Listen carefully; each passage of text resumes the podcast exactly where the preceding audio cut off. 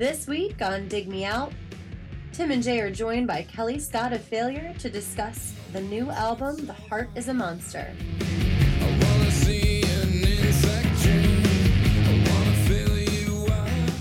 Hello and welcome to another episode of Dig Me Out. I'm your host, Tim Minichi, and joining me, as always, my co-host, Mr. Jason Ziek.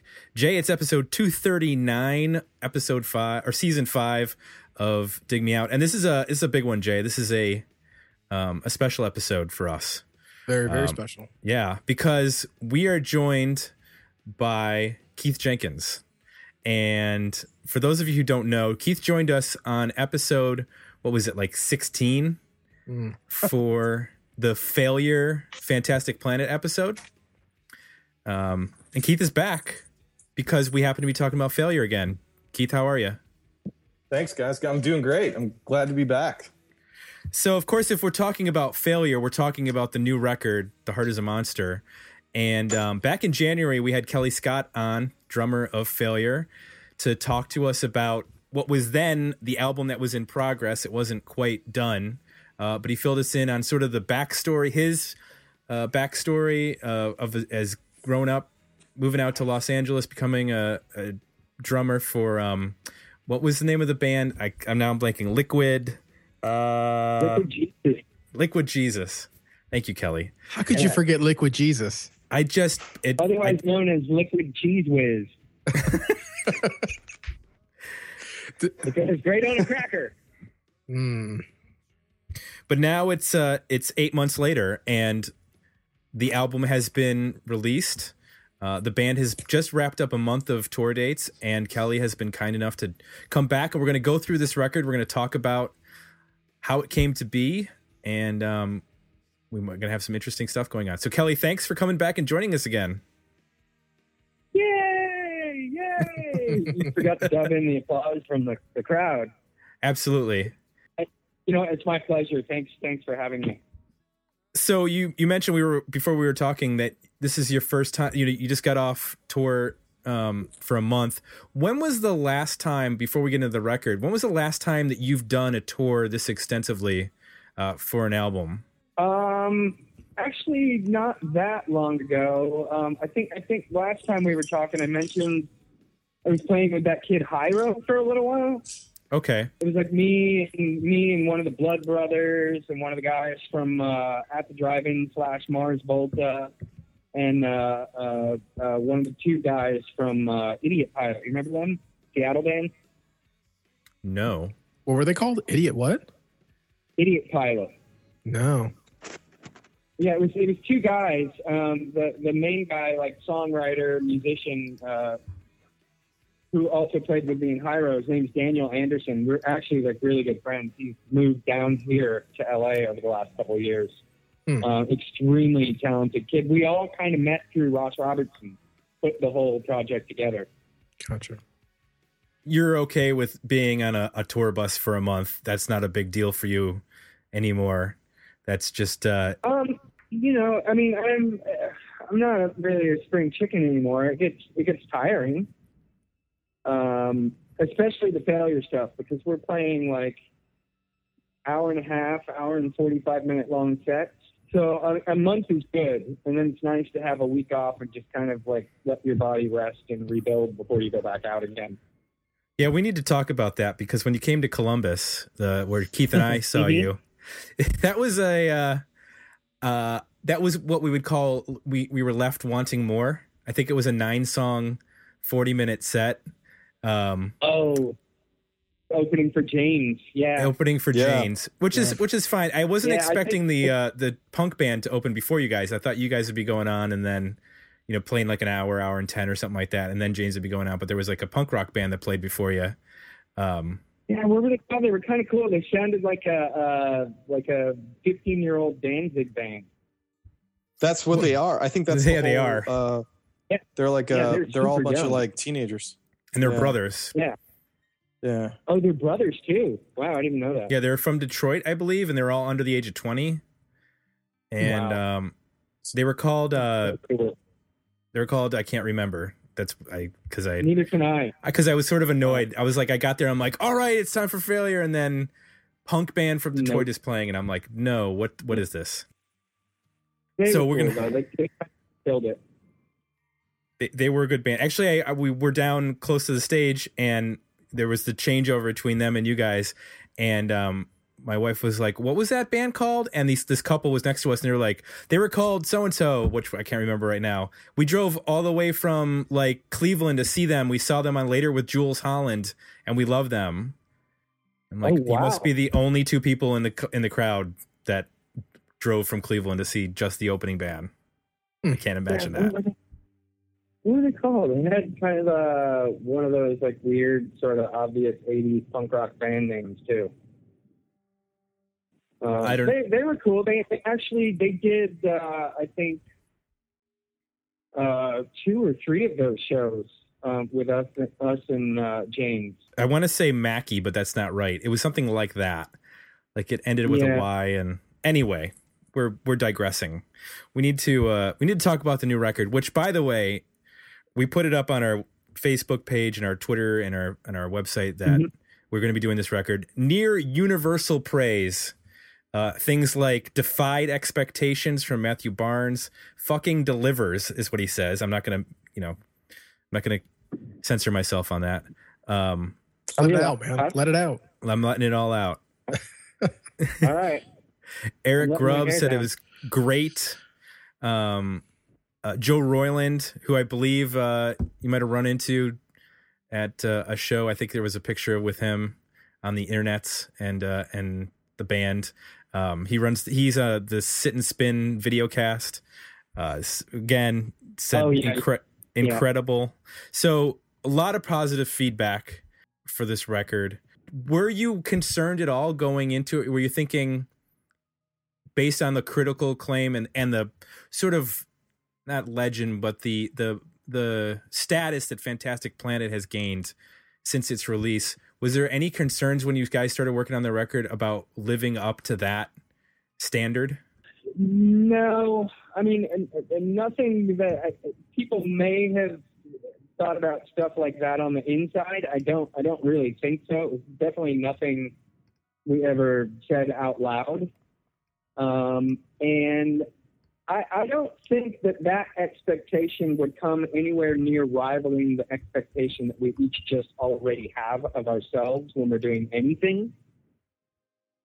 Okay. Um, and you know, I, I, I, yeah, no, I don't, I don't really think so. I mean, we're we're not really, we're not really wired like that. That something like that would concern us.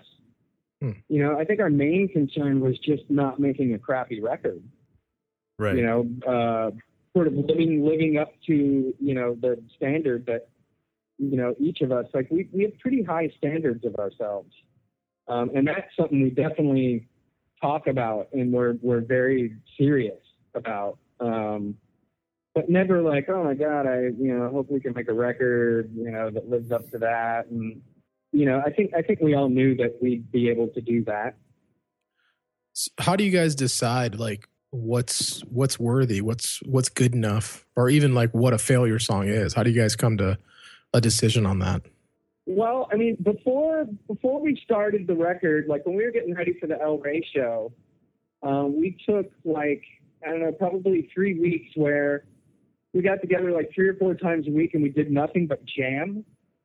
Um, I mean, we're definitely not a jam band, but we in those sessions, um, you know, just this this thing happens that always happens. I mean, we kind of approach each record um, or at least that part of it in a similar way, where we get together and just sort of unconsciously play together and try and rebuild that language. Um, but we Mhm. came up with like 30 hours worth of ideas.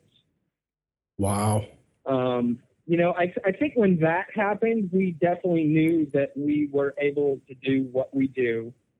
Um, and it was very obvious that it was better than it was before, just because of our personal relationships um, were much better. The way we communicated with one another was much better. Um, and we've each done so much stuff, you know, since the breakup of the band and all of that, you know, we, we individually had to bring to the table. Mhm. Um, so I, I think we just by getting together, we started in a place that we were going to make something better than we had before. Are those jams all all just music, or are there any vocals kind of incorporated into the ideas initially? Um, there, there's like some mumbling and stuff here and there, but vocals, vocals are usually the last thing to get added. Um, like even even when we're like when we record a song, like sometimes we went through those recordings. We we sort of made like what we thought was the greatest hits, like a three hour version of that. um, and and after we finished each song, we would kind of you know, on our own, listen to little bits and pieces of that. And, you know, maybe I would go, oh, there's something really cool here at like, you know, the 13 minute mark. Um, or Greg would, you know, play something that he remembered from those sessions or had just listened to. Um, but we, all of the songs kind of start like that. Some of the songs started with ideas that we literally just came up with. It's like, oh, okay, we're going to work on a new song. Hey, I've got this thing um, you know, and we just sort of build it from start to finish. We record the entire song before we move on to the next one. Wow, Uh, That's we different. do the drum in the first 24 to 48 hours for one song. per song. Yeah. Yeah, yeah. You know, sometimes it takes me, you know, five or 10 minutes. Sometimes it'll take up to, you know, two hours, maybe three or four hours. Usually the, the longer it takes means we're still arranging it and writing a drum part. hmm Um, but sometimes I just kind of happen to wander on the perfect thing to play. You know, And and that- get sussed out like pretty quickly, which is cool because it gives them more time to sort of experiment with, you know, musical stuff to add on top of it. And then vocals, um, vocals this time took the longest because, um, you know, you have to write the lyrics and stuff as well. Right. Um, but it was, you know, usually like between four days and a week a song, 10 days. So you don't like uh, kind of get to a point with a song where you feel like you just you hit a wall um, No, and, and kind of set it aside. no, I think the, the, the closest we came to that was um, that song Counterfeit Sky. hmm Um, we were, we, we had worked out the song and the arrangement and everything. Um, you know, we show up at like nine in the morning, worked out the song, worked out the arrangement. It was like one, two in the afternoon, and we started doing drums. And I hadn't eaten anything, and I was starting to feel like kind of weird and shaky. hmm Um, but uh, we tried to cut drums for it anyway. And probably about 20 minutes in, I was just like, "Yeah, this isn't gonna work. Let's let's do this tomorrow." I'm really kind of out of it. hmm That was the closest that something like that kind of happened. Wow. Otherwise, it was just like full steam ahead on everything. It was it was really really easy. Honestly, there was no labor. Um, it just seemed really really fluid, very stream of consciousness. Everybody showed up every day with their A game. Much easier to record than Fantastic Planet was. Like light years beyond where where my my ability to keep up you know, writing and ranging a song so quickly and recording the drum part, um, it drove me nuts 15 years ago. It was a lot of stress. So this process was pretty much the same. It's just easier for you to, for you and I guess the rest of the guys to kind of work within it. Is that what you're saying? Yeah, I mean, and, Yeah. and again, I mean, it's just our, our experience. I mean, I, I spent six years like recording five days a week at Linda Perry's place, where it was like, "Hey, I got a new Christina song. She'd play Mhm. it for me," and then we have to start recording. And if Mhm. I can't write and record, then I get fired. You know, so I had a lot of practice. You know, this time around at being in the hot seat. You know, the hot seat isn't so hot anymore. It's a lot cooler and easier and just really natural to do things that way. Keith, what were you going to ask? I was just going to make a comment that they couldn't hit like Jimmy John's order button when he was playing, doing his drum tracks. Get him something to eat, you know. I mean, God, guys Yeah. working working hard. They can't get him a sandwich while he's you know get him get him through the takes.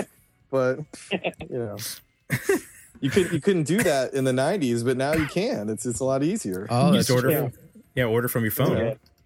Exactly. I, I want to start at the top of the record. So, when we talked to you back in January, um, you had talked about there was going to be segues on the record, and Yeah. you know, of course there are, and it actually starts with Segue Four. So there's obviously you're there's a nod to Fantastic Planet with it ending on Segue Three and this one starting on Segue Four. At what point in the actual process of you know arranging the record and, and putting everything in in order did you guys decide we're going to consciously connect this to the put the last record and start with Segue Four as opposed to Segue One or or some other title?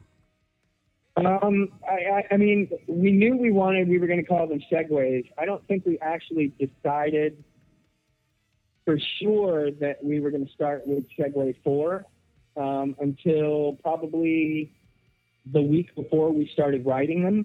Like, we, we finished all of the songs, and then we did, uh, Greg and I were in one room, and we set up a little recording studio where the segues were written and recorded and Ken was in the other room mixing the record. Okay. Um, so that was at the very end of the record. And I, I remember we were kind of talking about, you know, we were a little bit bummed out. Um, the subject of Magnified, the reissue came up. Um, I don't know if you guys remember uh, whoever bought those masters and decided to re-release the vinyl chopped off one of the segues right. um, because back then they weren't uh, individual tracks; they were actually part of the the songs. Like they weren't formatted individually like we started to do on Fantastic Planet, um, which actually makes it even grosser because that means that someone accidentally chopped off a part of the song. Weird. Um, Yeah. But we were talking about it then, how we were a little bummed that it would have been cool if they were numbered back then, and then you know we'd pick up on Fantastic Planet with the numbers, and then you know pick up now, so we could have tied all three records together. But we we I think right before we were we started writing and recording the segues, um, which was somewhere in like the last uh, two to four weeks of actually finishing the record um, that was deciding. I think maybe Greg was pretty determined that that sounded like a really good idea, and we all pretty much agreed. So Hot Travelers, the first track, I guess you'd say on, on the record, um, was this Mhm. born out of those jam tapes that you guys did, or was this did this come along later in the process? No, actually, uh, I'm pretty sure that that riff came from. Did you did you see those uh, uh, those pledge updates that we were doing, like those really slick uh, three five minute movies that we were Yep. making at the beginning of the pledge thing? Yeah. Um, in one of those, we we kind of at first we were gonna uh, play one of the songs live. Um, I think it was Atom City Queen. We were gonna play it live, and we spent a day like filming us playing that live in the studio. And the footage didn't really come out the way Ken wanted it to. Um, so we went back and we just kind of jammed and filmed that and uh, that main riff for Hot Traveler was from that. Just making shit up while we were in the studio. Wow. Okay. Uh, the breakdown of that song is interesting. You kind of do like a drum solo, I would say, sort of. Yeah. In, the, in that. Yeah, So it's in a weird time. yeah, it is. Um, and it's. I just thought it was kind of funny that the lead track on the new album has a drum solo. The very first song. thought that was a uh, a pretty a, a bold statement. No, but there's there's a really interesting um, part to that where sort of buried in the background, it almost sounds like there's circus music or something going on. There's like this. Uh, I, I don't know if it's keyboards or if it's a guitar bar, part, but it's it's sort of buried in the transition between your the end of your solo and then into the the final chorus part.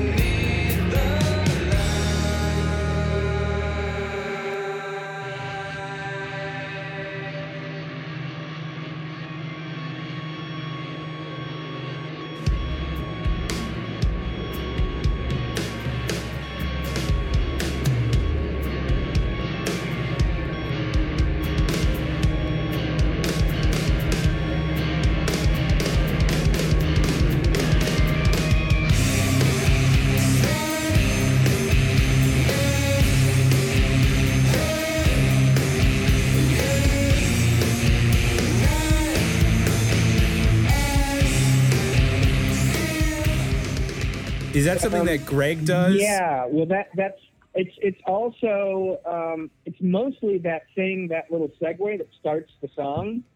Okay. That weird noise that's bubbling underneath the bass part coming in. Yep. It's pretty much that same thing, but it has some of the um, uh, the sort of sound designy stuff that's going on in the bridge with it. Okay. Um, you know, and Ken might have put like you know a little extra flavor on it to make it sound a little bit more psychedelic. It reminds me of the weird, you nailed it, the weird circusy kind of thing that happens underneath uh, um, Segue One on Fantastic Planet. Yeah. Again, another callback to the to the the previous record. I, I when this set was released, you guys released this as a single. Um, we were actually doing an interview like that same day with Stephen Brodsky of Cave In, and um, I remember, Oh, cool. yeah, and we, we well, and of course, you know, Fantastic Planet came up. That was a, an influence on Stephen with like the Jupiter album and going forward for Cave In. Um, Yeah. But we we I think Jay remarked how humongous the drums sound on this song. Yeah, Jay, you remember kick, that? the kick drum is. It sounds like um like when you're in a, a really good small club and they got a big PA system, kind of that that drum sound. Mhm.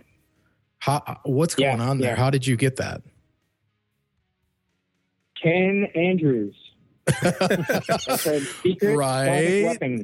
I guess he knows a thing or Uh, two about drum sounds, maybe. You Yeah. know, honestly, for for me as a drummer, Yeah. all I have to do is show up and play. Um, because between Ken and Greg, I know that they're not going to let anything make it on a record that doesn't like make me sound really, really good. Right. Which is, I you know, when you work with somebody else to have that kind of trust in their opinion, you know, makes it so much easier that I don't have to sit there and second guess every single thing I do. so there Um, wasn't. But it, you know, drum sounds, all of that stuff. Like, I literally had not a single word to Ken about it. Like his ability to make me sound really good is like, I. That's the one thing that's been missing my entire career. Is Ken. You know. Yeah. No complaints. Live too.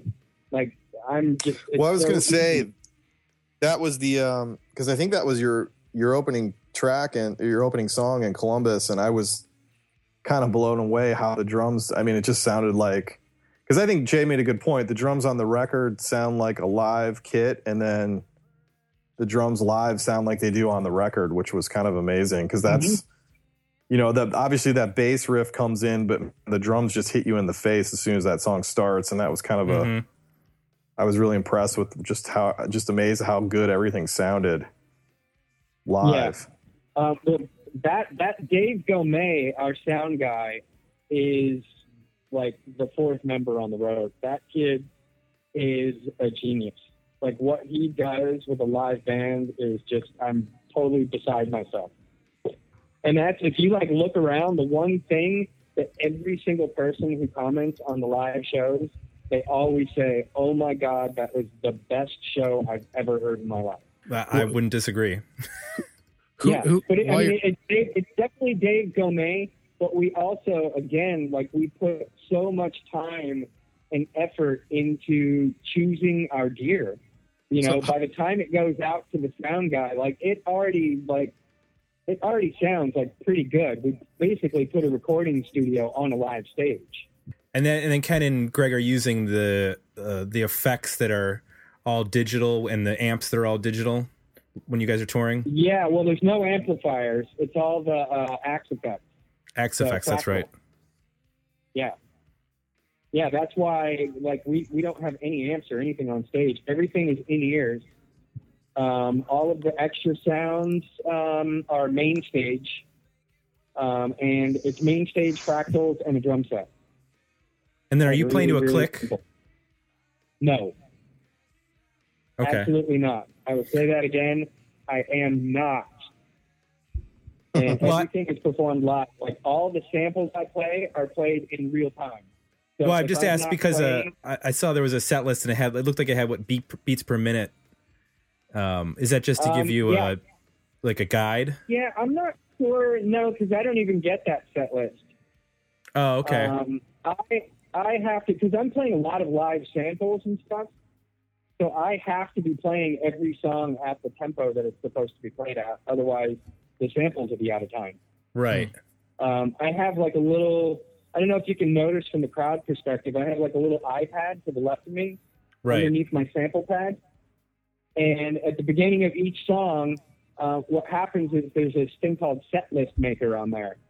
And uh, when Ken hits his patches for the next song, it changes my set list to the next song. And there's a little flashing light on there that basically it counts off, like the light counts off the, the exact tempo of the song. Ah. So I get like a little visual uh, four count before I start the song.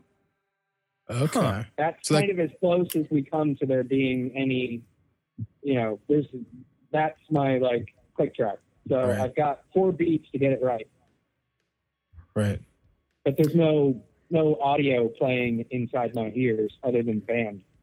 Gotcha. Well, we're A- After this many dates, if you had that pinging sound and you're blaring through a headset, you'd be even worse off than you are now. you'd Yeah. probably be in you'd probably be in an insane asylum of listening yeah, to that. that- Ping, You know, ping, not. ping, ping, ping, ping. yeah, that'd be rough. Um, That, let's would, that wouldn't be cool. No. Let's uh let's talk about AM amnesia, and I think uh we have a, a caller who wanted to uh chime in on this song. Caller, are you there? I am. Where uh, who's this, and where are you calling from? This is Brian from Philadelphia. Hey, Brian. Uh, we've got Kelly Scott from Failure, along with uh, Keith J and uh, Tim from Dig Me Out. Uh, how you doing this evening? I'm doing well. It's great you got everybody. Hey man, thanks for calling. You had a question. Um, I had a well, I had a statement and then a question. So the my statement is that I think AM Am- Amnesia is the best song in the new album, and the question is why wasn't that the first single? Oh, Um, that's a good question. I'll have to pass that on to the person that took singles. Um, You know, I uh, I I agree with you. I, I I wouldn't call it the best song. I would definitely call it like one of the the three strongest songs. Um, you know, it was that Hot Traveler. Um, for a while, we were thinking about maybe putting Mulholland Drive out. Um, you know, I really also liked Otherwhere because it was just so tough and dirty. Um, you know, I mean, it's hard it's hard. I don't I don't think you from a band perspective, I mean you love them all the same. Um, so reducing writing and recording a record like your baby over, you know, a six month period to one song um, is I, I would hope always going to be a very difficult thing. Um, because I mean I don't think there's any song on a failure record that screams, "Oh, this is like your single, and you're gonna sell a boatload of records because of it." You know, we make albums, um, and uh, you know, maybe AM Amnesia's next. I mean, I, I definitely agree with you. It's one of my favorite songs on the record, and it's super strong and super catchy. Um, I think maybe we felt that it was a little bit more to digest than Hot Traveler. Um, so as a first song, Hot Traveler probably made more sense to us. You know, and we get a lot of input from people, you know, whose job it is to determine, you know, what radio and internet people are most likely to play. hmm Sometimes they get it right, sometimes they get it wrong. Okay. Uh, I can I just say one more thing, go right ahead. which is that um, Yeah. wh- why I like that song so much is that nobody else could have written it but Failure, and if I had to play one song for someone, it would have been that. It's nice. definitely Well, thank you. It's definitely the moment on the record, the first moment on the record you say, "Oh yeah, this is a fail record." I mean, I think Hot Traveler sounds new new in some ways for the band, but Yeah. definitely Amnesia is like, "Okay, yeah, this is this is right on." Exactly. Yeah, Hot, Hot Traveler it has almost has a groove to it, which is unusual. Um, yeah, it's uh, sexy and Yeah. dark. Yeah, Kel- Kelly, what are you doing grooving? You know, we wanted to give the kids something to make babies to, or not. They could or to practice making babies too. there you go. Practice. There you go. Yeah. Uh, I, I- in terms of AM Amnesia, here's the thing I'd say: if this was like '94 or '95, I think AM Amnesia Uh-huh. would be a, a clear like number two single. Um, I could see the video being made by like you know Sam Bayer or somebody like that. Like there's a th- that is a a very like clear number two single that could come off the record. But Hot Traveler to me has the more I guess accessible chorus. Um, it's more Yeah. obvious where that is, and I think that the while I love Amne- Amnesia, I especially love how it gets a little quieter after the chorus, and you can hear that very failure esque guitar picking Yes. that is Mhm. so so identifiable with the band. The chorus is a little bit more obscured um, because it's such a a big blast of energy when you get to the chorus. Yeah. Um, is not Yeah. quite as obvious. But I think if you were a you know a 94 or 1995 album here, you'd have you'd be going five singles deep, and you'd be able to say, you know, Hot Traveler Num number one, AM Amnesia number two, Mulholland Drive number three, The Focus number four. You know, you'd, you'd be able to pick out a number of singles in a row. But this landscape's a little bit different, so probably why. Mhm. Five So- singles deep. Yeah, and Oh yeah, five singles deep. This is a five singles. What are they? Fleetwood We're- Mac? we're, we're I mean we're also you know we um I mean luckily we have like a, a really good sized fan base moving forward but there's I mean there's a whole like world of people out there that you know despite the way it may look and seem on our small little corner of the internet that have no idea who we are Mhm. Mhm. What are the? co- What do you guys talk that- about? As, That's also something you know that we we had to sort of consider. You know, what are what are all of those music listeners doing?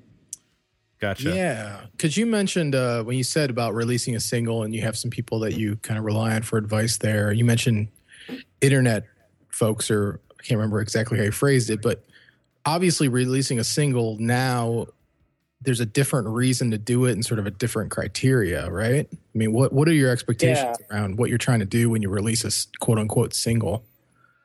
Well, I mean, we are because we have been like, you know, we're we're pre-internet. You know, we didn't have this stuff when we were a band back in the '90s. So, you know, a, a lot of this stuff we're still like kind of learning how to negotiate and.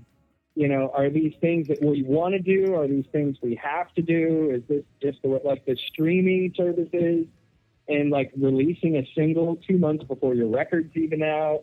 like it's all really kind of weird to Yeah. us. Um, you know, so we, you know, be, beyond like, you know, don't pick a song that obviously is, you know, one of our weirder songs. Um, you know, with all this new technology, um, you know, none of none of the three of us are like technology savvy. Um, I think I probably am the most. Um, but even that, like my, my, I have a very limited knowledge. Um, so I think we're kind of not forced, but you know, for that thing, like of all I know, I only know a small fraction of what there is to know. We're all very aware of that. Yeah. Um, so we we definitely defer to people, you know, who who know, you know, and have Yeah. been around since all of this stuff started, and have been working, you know, in in that field of technology and social media. Um, you know, so it's it's a little scary and it's kind of weird, um, but I think we're we're learning how how to trust, you know, people who are supposed to know these things. Um, but at the same time, like we uh, we have a lot of um, a lot of pushing and pulling with them. Uh, we don't want anyone overexposing us. You know, we we like the vibe of the band, sort of the mystery, sort of the, you know, everyone shouldn't know what we're having every day for breakfast or what my dog's name is or you know if she went number two or number one then it's outfit. you know what i mean Yeah. like it gets a little crazy and there's just certain information that you know people don't need to know. Mhm. Um, you know, so we kind of have a lot of pushing and pulling with those sorts of things. Um, and you know, sometimes we're just like, okay, well, let's just sit back and see. You know, no one really knows. You know, if you release your single two months early, is it going to help your record when it comes out? Like, there's really no way to track someone's good idea. Yeah, You know, it's more or Um, less So uh, you know, it's a PR trigger, right? Like it's a reason. Yeah, I mean, there's just a sea of stuff out there, and you Yeah. know, even this, like podcasts. What the hey? You know, That's what we say every day. What the hey? Yeah. Yeah. Brian, you got anything else? Um, just that I'll see you guys at the Electric Factory, and I have my fingers crossed for uh, a fretless bass to make an appearance at some point. Nice, nice. That's gonna be a great show. That's uh, I think the third show we're playing with Hum. Yeah, one of those.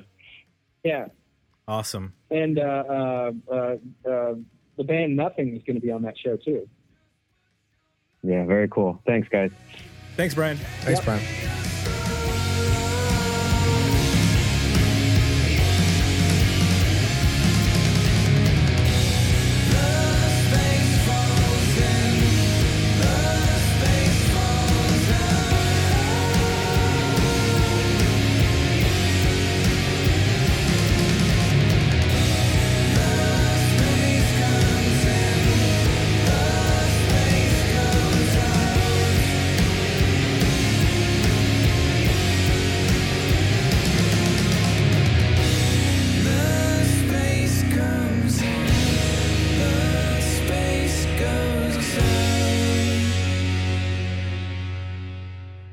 About Snow Angel because that is an interesting song. Uh, it's track four, um, and I believe Troy Van Leeuwen came back and he re- he contributed some guitar for this track. That one actually, I think uh, uh, six months ago when you guys when when we were talking, um, we had finished. We did five songs before we started doing like the El Rey show and last year's tour. Um, that was one of them. Um, that was one of the early tracks that Ken and Greg wrote together. Okay. Um, there was that one. There was uh, um, Big Trash, which uh, we changed the name to Fairlight Era. Um, there was The Focus. Um, Mulholland Drive, Greg had all of that written. Um, and there was, uh, what was the fifth one? Uh, Come Crashing. Okay. So all of those were written. Uh, Ken and Greg started to get together. Um, I don't know, like January or so of 2013. Um, and in their schedules, uh, I think over like the next two or three months, they managed to get together a few times over those months and put together the demos uh, for those songs. And Ken called me in April um, to make me aware. Like I didn't even know that they were getting together writing stuff. Um, so he was kind of like, "Hey, Greg and I have been hanging out, and I I knew what was coming next."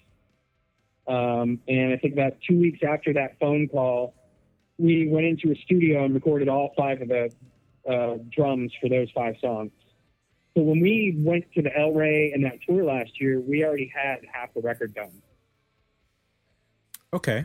Um, and at some point, uh, I would say,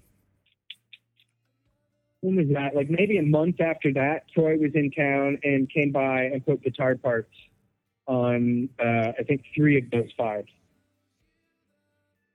Is he basically considered sort of like the member 3.5 or member 4 from going back into the 90s? Or is he just someone that you know you guys can bring in and he gets the vibe of the band and understands what you guys are trying to do? Yeah, well, he um, back in the day when we finished Fantastic Planet, um, I think we talked a little bit about this last time too. I didn't want a fourth member, Right. um, but we got so carried away with overdubs and the recording and writing of that record that um, with technology, what it was back then, uh, we we more or less had to have a fourth member. Um, at first, we had Paul D'Amour had just left Tool, and me, him, and Greg were working on that Lusk record. Mm-hmm.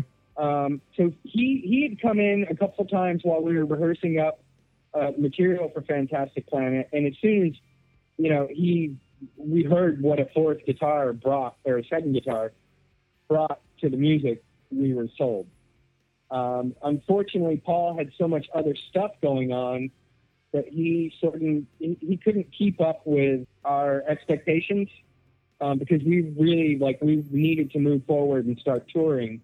Um, and he, you know, would learn something and play it great the first time, and then the next day would like forget most of it, but play something else really great. Like he was just kind of all over the place. Um, and that's when I suggested, hey, I've got this buddy Troy. He and I've been playing together in you know different bands. He knows all the failure stuff. He's a brilliant guitar player. Um, I think we could bring him in today, and it would be really, really easy. Um, and, and that was true. He actually um, was far above my expectation. There were a few songs that he was showing Ken and Greg how they played them. Wow. Um, you know, again, because we write and record from start to finish, Yeah. so we have to go back to learn everything. Yeah, I was wondering that when you're describing your writing process. In my mind, I'm thinking, boy, when you get to the end of the song, you really have to kind of unravel that to figure out what the hell you played and how you're going to do it live sometimes, right? Yeah, yeah.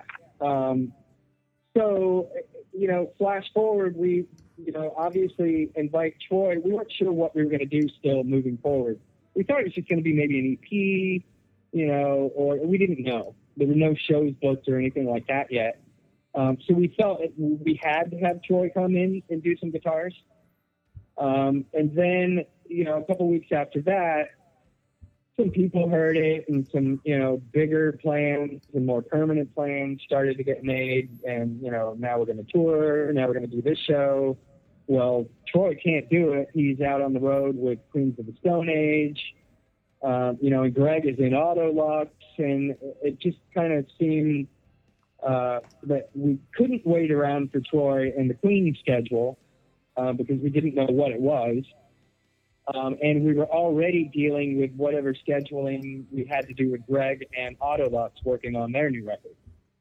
Um, so, you know, again, luckily technology allowed us to move beyond um, just having three guys in the band.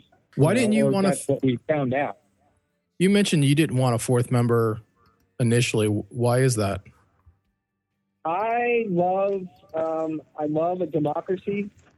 Uh, it was always uh, so easy to solve problems um, because there's three guys. You know, one guy has an idea, the other guy doesn't like it. The third guy gets to listen to both of their points and make a decision. You know, so you tend to move beyond problems really quickly. Hmm. Um, and we're we we all, you know, even though we don't want to sometimes, because you know people really get precious with their ideas, myself included. Um, but you know, we know um, the more democratic we can be, the more functional the band will be. There are a lot of stories Um, about You know, it, it makes sense. It totally makes sense. there are a lot of stories of, of bands with four members that end up creating two teams. you know, Mhm. I'm thinking Yeah. of uh, Yeah, I guess that, I mean that's like like Congress. You Yeah. know, it creates a, a, an impasse. You'll never get anything done.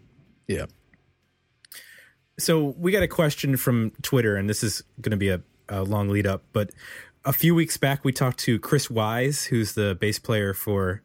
Um, he was in the Cult, and he auditioned yeah, for. He he played with Paul D'Amour and Chris Same Pitman thing. on some stuff. He auditioned for Metallica when Uh-huh. Jason Newsted left, and he's in the, some some kind of monster documentary. And um, Right. he talked about that audition process. And we had a question from uh, Virus on Twitter. He asked about your quote unquote auditions for Uh-huh. A Perfect Circle and Queens of the Stone Age. First of all, are those true? Did you audition for those bands? Um, I was in Perfect Circle. There wasn't really an audition. Um, it was me, Paz, and Billy. Um, and uh, Maynard was still threatening to be in the band. He and Billy were roommates, but he was very busy with Tool. Um, and we kind of uh, kicked it around in uh, Danny's little studio for a while. learning, you know, the songs that Chris had demoed out. Um, yeah, that went on for I don't know, maybe like two or three months. Um, and uh, you know, I had a bunch of other stuff going on for sure, um, which was, you know, sort of keeping me really hard to nail down. Um, and uh, I was starting to definitely show um, some some cracks of uh, you know having a, a drug habit and being sort of irresponsible and flaky.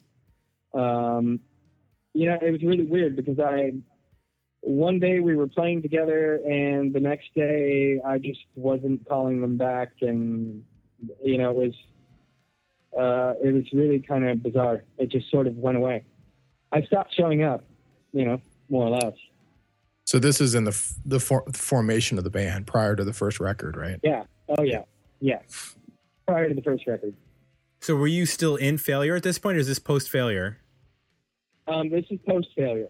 Okay. Um, all the material was for that for that first record was already written by Billy, um, and uh, uh, a lot of the programming was already done, um, the drum programming. Um, so what we were working on was pretty similar to how that first record would eventually turn out. Uh, I think after me was Tim Alexander, and then uh, Josh Freese. Yep. Yeah. And Queens of the Um, Stone Age. Queens of the Stone Age. Queens of the Stone Age. I was in Blinker the Star, um, and we had been living all the way up in uh, uh, Pembroke, Canada. And we had uh, gotten off of DreamWorks and written and recorded a record, and decided that we were going to come back to LA to try and do something with the record.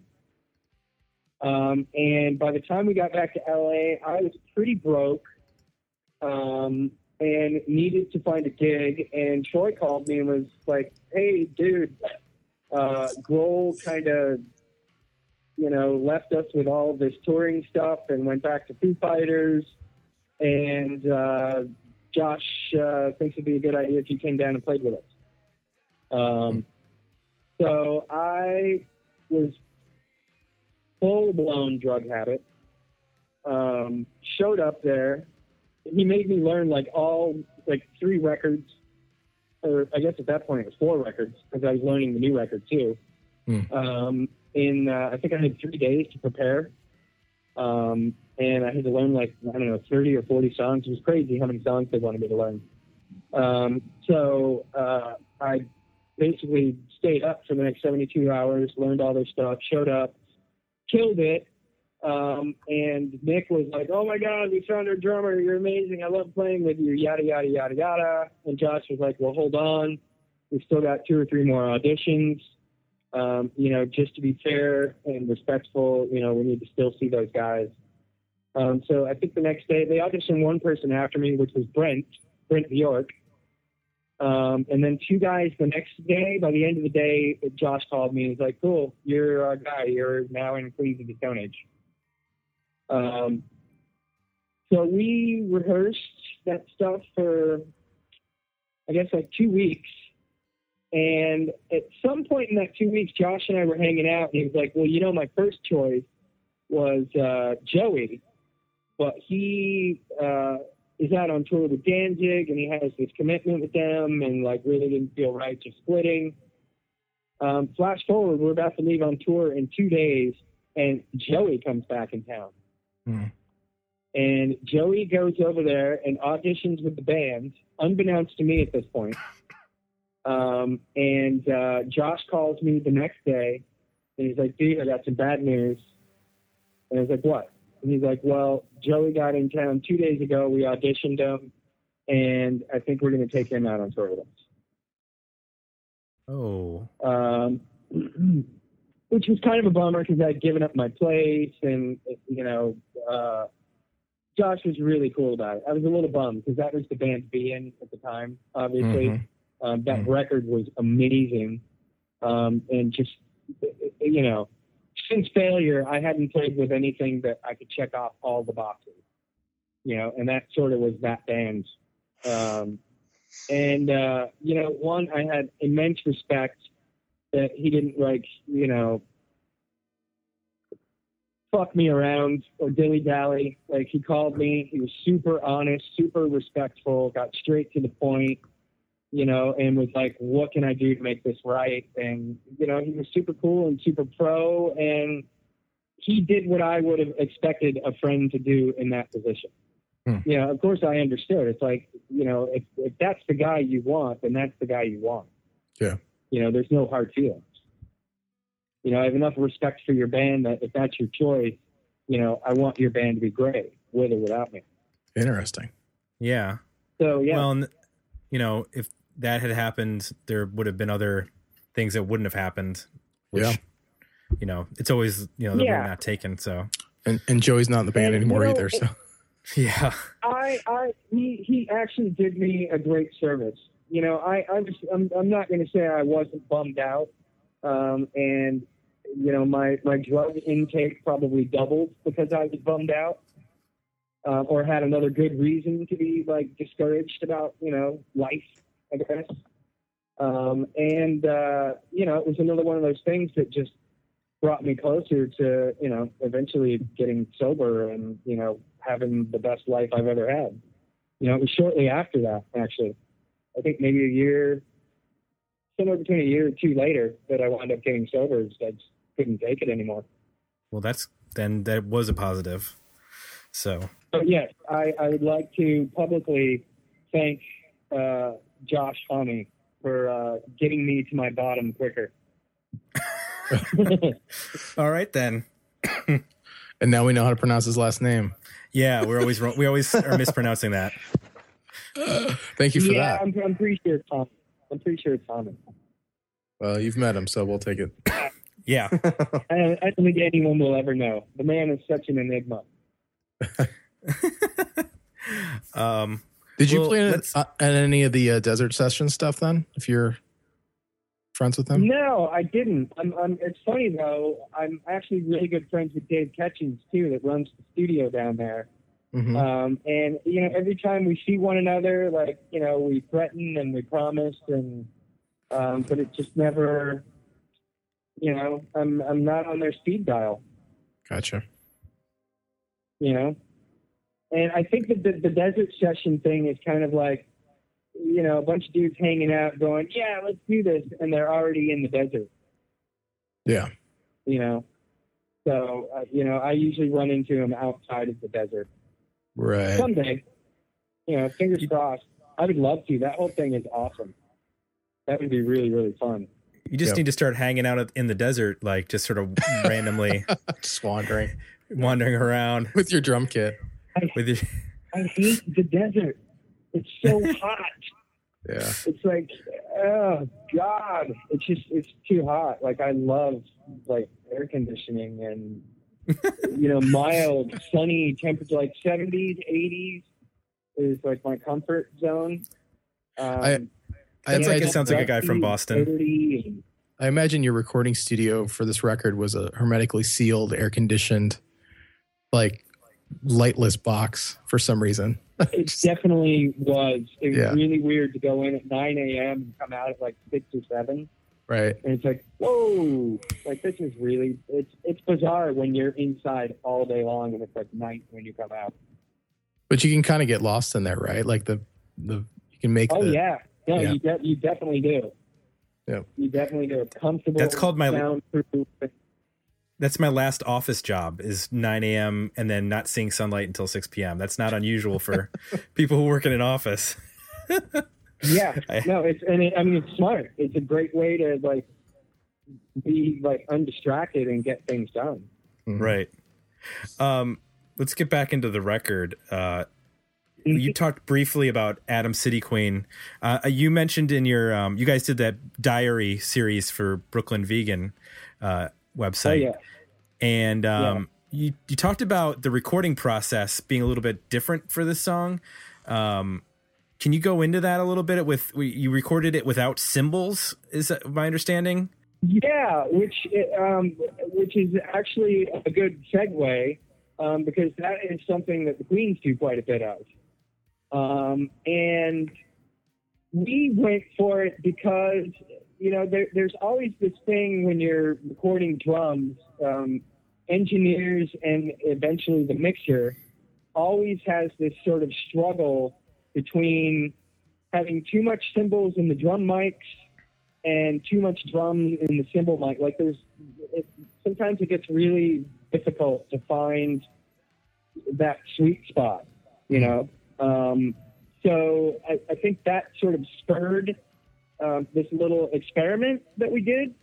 Um, and it's immediately noticeable as soon as you record just the drums without cymbals like they're so beautiful and warm and huge and round and like you really get to hear the entire drum and all of the drums through the whole recording as soon as you hit cymbals it starts to take some of that sonic value away from it So wait, Um, hold on a second. Talk and- about. Can you talk about how, how do you play that then? I don't understand. How do you play a full drum part and not play the cymbals? What do you do with your right hand? I usually play on my leg. I play on my leg. I have this. Ah. Uh, I, I mean, I've done it forever, and always every everyone is like, "Oh my god, doesn't that kill your leg?" And it Mm. doesn't really hurt. Like it kind of stings a little bit at first, but then it just, you know, it's not real pain. Um, it's You- just something I've always done. Like even when I warm up before shows, you know, they're just like, "Shit, man, that looks like it really hurts." So you've got a massive Um, callus on the side of your thigh. Is that what you're telling us? Well, sometimes it gets black and blue. During the sessions, it would be black and blue because Wow. you do it over an extended period of time. And whether it hurts or not, like you're, you know, what is that that makes it black and blue? You're like busting capillaries or whatever. Yeah. It's what causes the bruising. Um, so yeah, I would just play on my right side. Gotcha. Hmm. Yeah. Um, the hard part is going back and playing the cymbals and getting them to line up with the feel because the feel of playing without cymbals is completely different. Yeah. Right. like where yeah. you actually line your beats up, like say if you're looking at it on a grid, is totally different. Like I tend to play more like a drum machine when I'm playing just kick and snare, like really sort of straight up and down on the beat. But I don't play cymbals that way. I tend to play cymbals like either a little bit ahead or like really, really kind of laid back.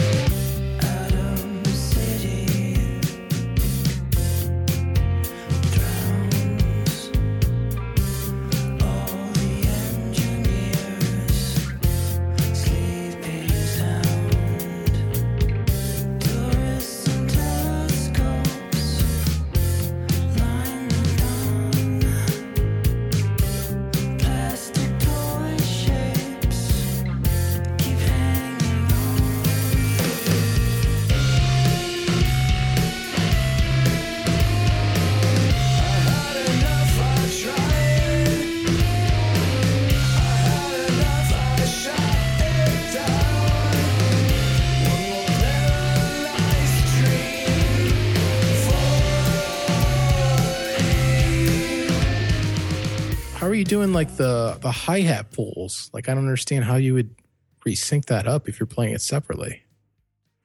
Um, well, I mean, you would just like sync it up. I mean, you'd be hearing the Wow. snare and kick drum track through through your uh, your in ears, your headphones, Yeah. and then you would play the fake snare on your other thigh Okay. while you're playing like the hi hat part. Okay. So you- you're fully Um, like you know, physically there- there's a little bit performing. of, uh, yeah, it's like it's like uh, you know when they do the movies with green screen, you have to pretend that you're acting with a monster. mm-hmm. you know, it's that sort of same thing. Like there, there's definitely a little bit of uh, using your imagination that happens, Hmm, very cool. uh, or suspending suspending disbelief. It's fun. It's me. I wouldn't want to do a whole record like that because you know it's you know sometimes when you go back, there's a lot of like post work that has to be done to really line those things up to make them feel like a real drummer. yeah. Um, so you know, we, we did it we did it for that, and we did it for Um, what other song did we do it on? Uh, I think we did it in the choruses of AM Amnesia. Yeah, yeah, we did it in the choruses of AM Amnesia. Um, you know, and we tried it. I mean, w- one thing we like to do when we're recording is sort of um, not sort of get uh, bogged down in this is the way we have to do it. You know, leaving ourselves open to new invention. Yeah. Well, AM and amnesia in the chorus there. You mean you're using a lot of it gets a little washy. So I guess I could see how that could be really nice for mastering to be able to control that. Yeah, Sort of that, Ken, um, Ken loved it, Yeah, that makes sense. um, but not enough to do it on every song. Like I said, it was a lot of post work, like Yeah. going in and you know, uh, lining stuff up. Uh, you know, it's it's kind of a pain in the butt. So you mentioned earlier about mm, with regards to having the iPads and live and you know having the digital setup and and there's no monitors or anything like that. Some people have asked us. We got a Twitter question from Brian D at BADF three three one about if you guys are you are you guys recording every show that you're playing both um Yeah. the audio and the video are you recording? Yes.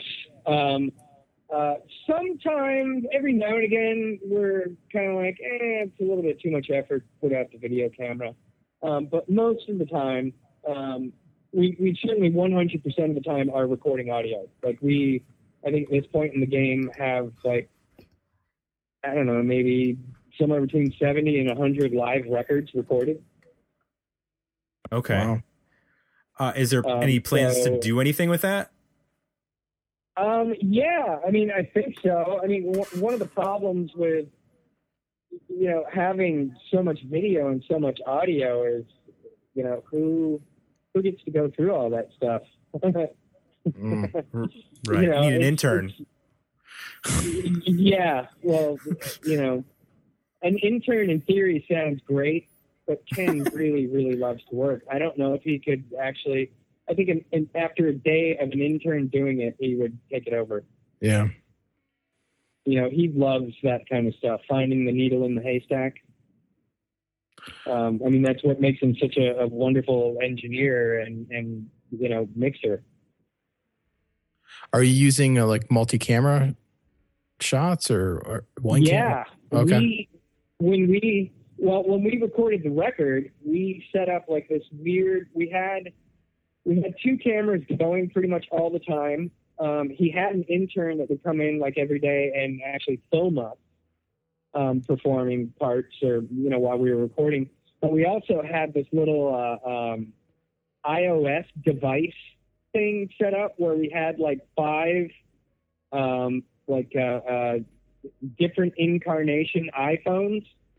I think there were like a couple fours and uh, a couple fives, maybe even one six Mm-hmm. where we had them on these weird like uh, Wi-Fi swivel bases, um, moving around us and like recording everything. You know, because we were doing that pledge stuff, so we were you know constantly trying to get as much footage and audio as we possibly could.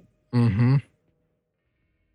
So we have like terabytes and terabytes and terabytes and terabytes of material, and it, you know it's it's crazy. Like our, our documenting is we're we're gonna have to open up an underground facility soon to like store all this stuff. You're on Smithsonian. Yeah, So you guys, you're basically like both a band and an IT company. You have to have your own like servers. yeah, Okay. yeah, pretty much, pretty much. I mean, we're looking ahead to the future for sure. Well, as a fan, it's great to hear that it's it's been documented. Hopefully, you guys can Right. find the time to make something of it. yeah, you're on the well, tour at bus. At the, at the very least, when we you know break up next time, like we'll have it documented as to why we broke up, and no one will have to ask us. You have the Right. exact moment on video Yeah, from five different angles. lightning in a bottle. In HD.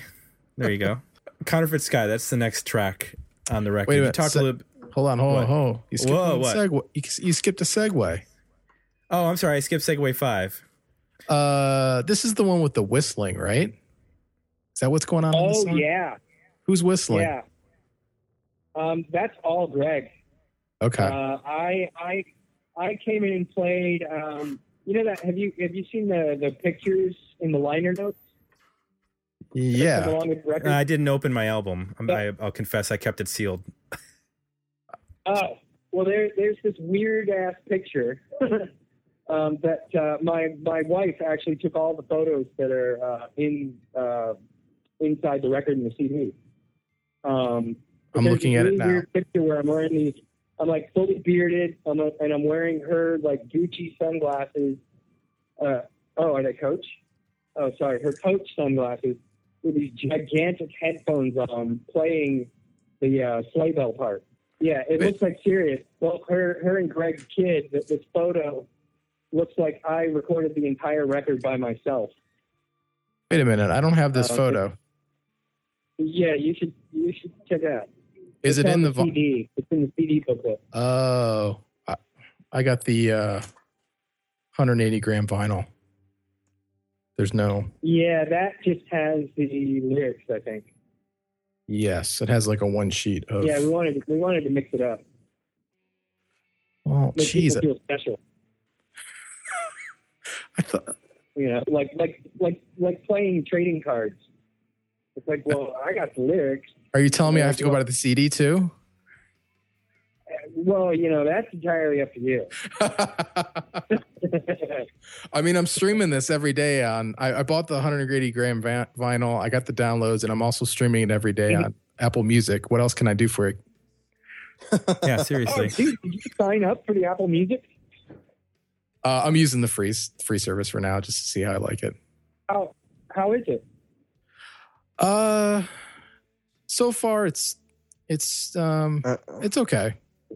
I, I kind of loved Spotify, but uh, I'm looking to simplify things a little bit. So if once they raise Yeah, their limit you- on, on on on the amount of songs you can store there, I think I might just Uh huh. simplify and just go with that. Yeah.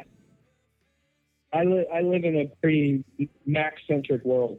Yeah, me too. I'm gonna I'm gonna interrupt here just for a moment. My my wife Katie just stopped by uh, to say hi. Uh, she was she came to the show with me, and during um, I think it was during smoking umbrellas. Uh, She Uh-huh. was you know she was. This is the first time she'd been to a failure concert like me, but um, she had not obsessed over Fantastic Planet the way it's I had. true. I'm sorry. I'm Uh, late. So she turned to me during smoking umbrellas and was like, "Oh my gosh, they're really good," and said like, "Why weren't they huge in the '90s?" I said that. She said that, and I so I went into this like 15 minute explanation about label politics and you know various things, and all of a sudden the show was over at that point when I was done talking. He's But, uh, joking. I'm joking, but um, no, she she's been converted into a fan here, which so uh, Yeah. I can speak. I yeah, One- I have really enjoyed it. Thank you for a great show. One fan at a time. Thank you. It- Yeah, I it'd wish be you had been able to play longer. We Yeah. actually, I probably Yeah, shouldn't was admit this, but we didn't actually stay for Jane's Addiction because I had already seen them, and yeah, we really just came for you. and we had a babysitter. So that was, uh, um, I'm pretty sure by that point, because we had done a couple shows with Jane's, and we kept getting these, like, the audience was like, I, I like this, but what the hell is it? Look. Um, so by that point, we tried to um, sort of whittle it down to, um, I don't want to say like the least common denominator, but the more digestible of our songs. Um, so that that was definitely the the greatest hits set. Well, it was funny. You know, I've been to a lot of shows, but I felt like um, the audience was taking turns at that show because there was Mm-hmm. another opener at the Columbus show. There was like this Rad group Key. of yeah, there was like this group of teenagers, and I mean, for teenagers, they were great, but I it's not my style. Yeah, So, um, but like the entire pit left after their set. Like they were obviously diehard fans of that group, and then all the failure fans were standing there for you, and then like we all just left. It, I've just never seen like the audience take turns like that. they that. rotated. Yeah. Yeah. yeah, It's pretty it, funny. It was definitely uh, uh, the soda fountain audience. yeah, but choose your but it was favorite good. It was a great show. You did a great job. Yeah, and I mean we're very thankful. There were, I mean, there was a bit of that going on, but there was also quite a few people who, you know, for one reason or another, had never heard us. You know, so those shows were definitely great for exposure for us too. I was Um, gonna. and I know, like all of us, all of us, and all of us really loved Jane's Addiction. Like back in the day, like early, you know, Hollywood. Like Jane's Addiction was one of the premier bands in LA. Um, so it's it's always pretty cool to play with, you know, a band that has like that spot in your your heart. That's cool. Well, I enjoyed it. Thank you. Thank you. All right, that was the voice of uh, "Dig Me Out." The the uh, the intros and all our jingles. Katie Minichi, elementary music teacher. so where were we? Um, Counterfeit Sky. oh yes, we're talking about Counterfeit Oh, I thought we were on I Can See Houses. Well, No, no. Hey, you're the one. You hey, you guys make the long records, not us. We just talk about them. yeah, we get we get lost halfway through.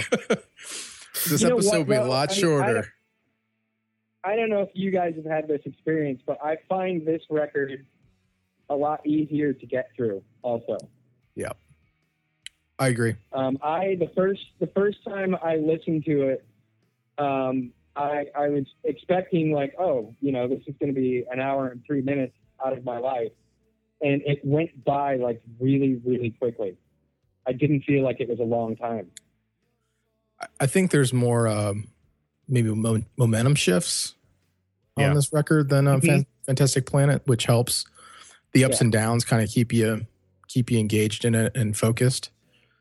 So yeah, I would totally agree. Even though like uh, I haven't looked at the totals, but how overall uh, length? How do the two compare? Do you know off the top of your head?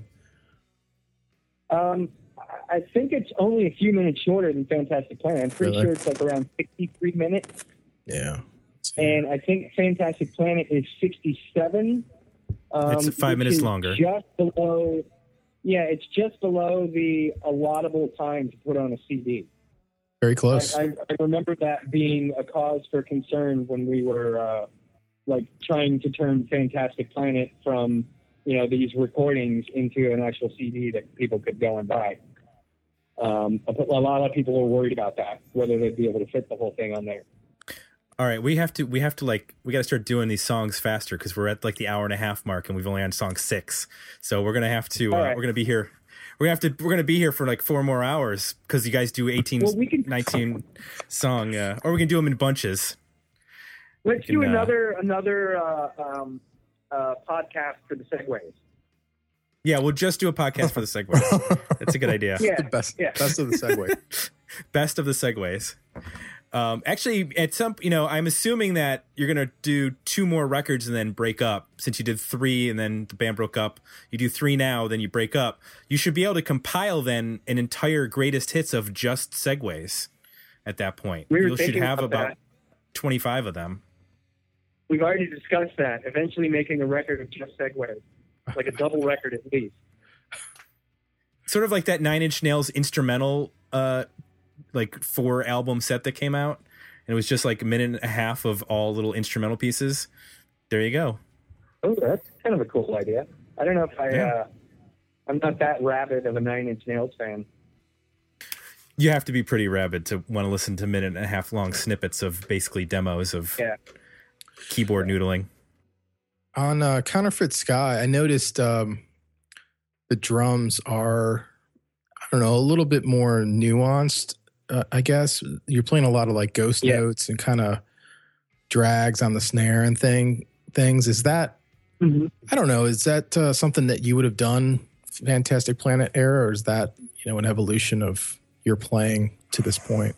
Um, you know, I, I there there's definitely a different uh, a different a different feel that I haven't um, put on any of the other material. Like that Mhm. one really stands out as far as um, just the the way I played that song. I played it a lot softer. Mhm. Um, I didn't do that normal where, you know, I, I try and build the song throughout. I let the music do that. But I, I think I do do a lot of that nuanced stuff. I actually do that on pretty much every song we've ever recorded. I think Hmm. the way that Ken recorded that song and that I played so lightly compared to all the other songs, which which helped him um, definitely put a, a, a, a different treatment on you know the way the drums would Gotcha. appear in the mix. Um, but all of those things, like if you really put on a pair of headphones and listen to all of the other songs, like I'm Mhm. Ghost Note pencil. I always have been Yeah. um, because I try and keep the meat of the song really, really simple. Um, but I also, you know, I also do little things like that to keep myself interested. You know, Gotcha. um, you know, and that kind of stuff always it stays out of the way of what the music's doing. You know, which is a very important thing to me. Like I don't, I, I, I can't stand when like it feels like the drums are making the music do something. Um, I, I prefer when it feels like we're a cohesive unit, um, just sort of you know plotting in directions together. Sure. I, You I think it's mean? yeah. I think it's the uh on this track. It's those. I, I can't figure out the pattern, but you're kind of doing like these quick double snare hits sometimes. When Well, I it's picked up- different. It's different every single time. Okay, I couldn't. Um, yeah, Adam, I- Atom City, that, that snare part in the verses of Atom City, it never Yeah. repeats. okay. It literally is different every single. Those are the kind of things I mean. Like I like, Yeah. um, I like to keep it really, really interesting, but I don't want you to be distracted by me trying to be interested. Right. You know what I, I o- mean? I only noticed it when I really focused. You know. Um. Yeah. And I would he- hear a couple of there's a those. lot- There's a lot of those kind of subtleties. Like I'll use, um, you know, e- even on like Pillowhead, like going into the choruses on Pillowhead. You know, there's Mhm. that blatten bloatin, blatten bloatin going into the first one, and then I turn it up a notch and do it like "Ga-ga-ga-ga-ga-ga-ga" for the second one. mm-hmm. You know what I mean? There's always like little things like that. Um, you know, I, I I don't know. I mean, that's just kind of the way I sort of intuitively navigate, you know, and and Mhm. feel things. Yep. It's cool because uh, you're playing. Now it makes sense because I think you're playing so light. It's almost uh, sounds like a, a delay on the snare, but you know, I, I I have no doubt you're you're actually playing it. But it's it's it's an interesting effect in terms of uh, because you're playing it so light. It's kind of draws you in, and then you realize all this other detail in the drums that you know I hadn't quite noticed before. Yeah, it's well, it's a lot easier to play when you're playing light, and the drums actually do sound better. Mm-hmm. Um, I think overall on this record, I played a lot lighter. Like I, I certainly don't record like I play live. Like live is a completely different thing. But there, there's definitely a lot more subtlety and velocity from song to song. Um, but in general, I play, you know, heavy, but not like I said, like live. Yeah. Um, you know, because I want the drums to sound good. Yeah. Um, but Counterfeit Sky almost reminds me of Smashing Pumpkins a little bit. Hmm. The vibe of it. Um, just the way they could play like really heavy stuff, but it was like sort of heavy and soft and jangly. Um, you know, and Jimmy Chamberlin was a really good rock jazz drummer. You know, Mhm. Yeah. he had this thing about his playing um, where he was definitely into like the really jazzy, sort of subtle ghost notes, and you know, he he's never a hard player. Mm-hmm. Um, it kind of reminds me of that a little bit.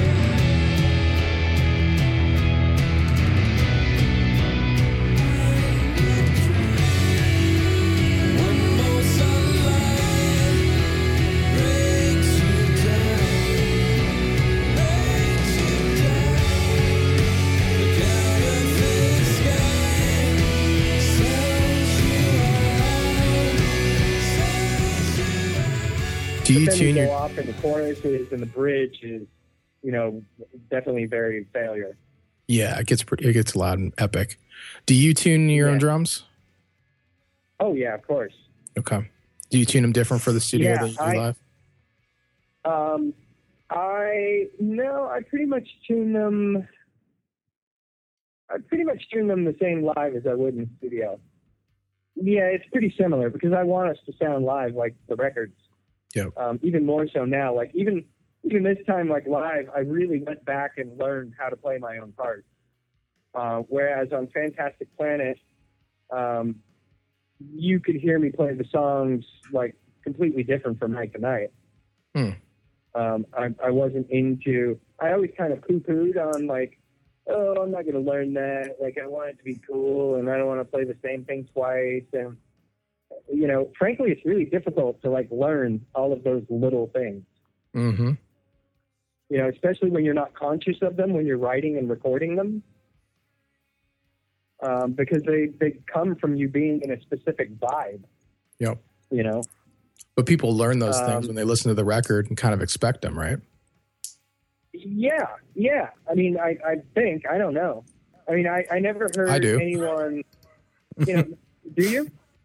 Well, yeah. I mean, you get really intimate with a record, and you expect, you know, there's you start to pick up on the, all those details. And when you see the band live, Right. there's some of them that you want Well, to hear. You know, I always think of it like uh, um, like Led Zeppelin. I mean, it's one of my favorite bands, and they never played the same thing twice live. yeah, You know, that's cool too. and uh, yeah, it just seemed to be like, especially back in the day on Fantastic Planet, like it, it was really exciting for me to just kind of go for it and never know what was going to happen or whether I would, you know, effectively be able to pull something off. You know, flying by the seat of my pants every night. Right. But I, you know, in in saying that, like I, I have a, a great appreciation for learning how to play our songs exactly the way we recorded them. You know, it's just it's consistent from night to night.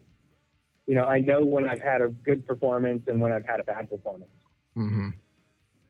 You mentioned earlier about some of the songs, the the, the group of songs that were written before you came back in, like um, Snow Angel and and the focus in those songs.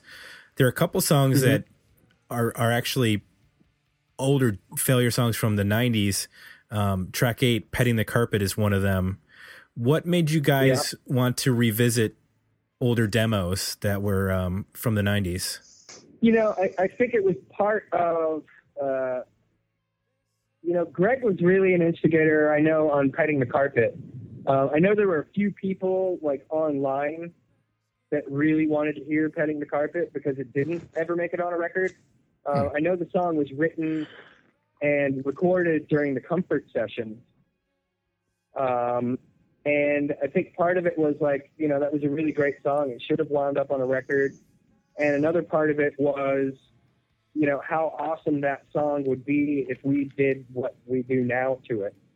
You know, like writing a bridge for it, you know, instead of like just pushing a button and, you know, making the song swirl around for eight bars and then unpushing the buttons and there's the song again.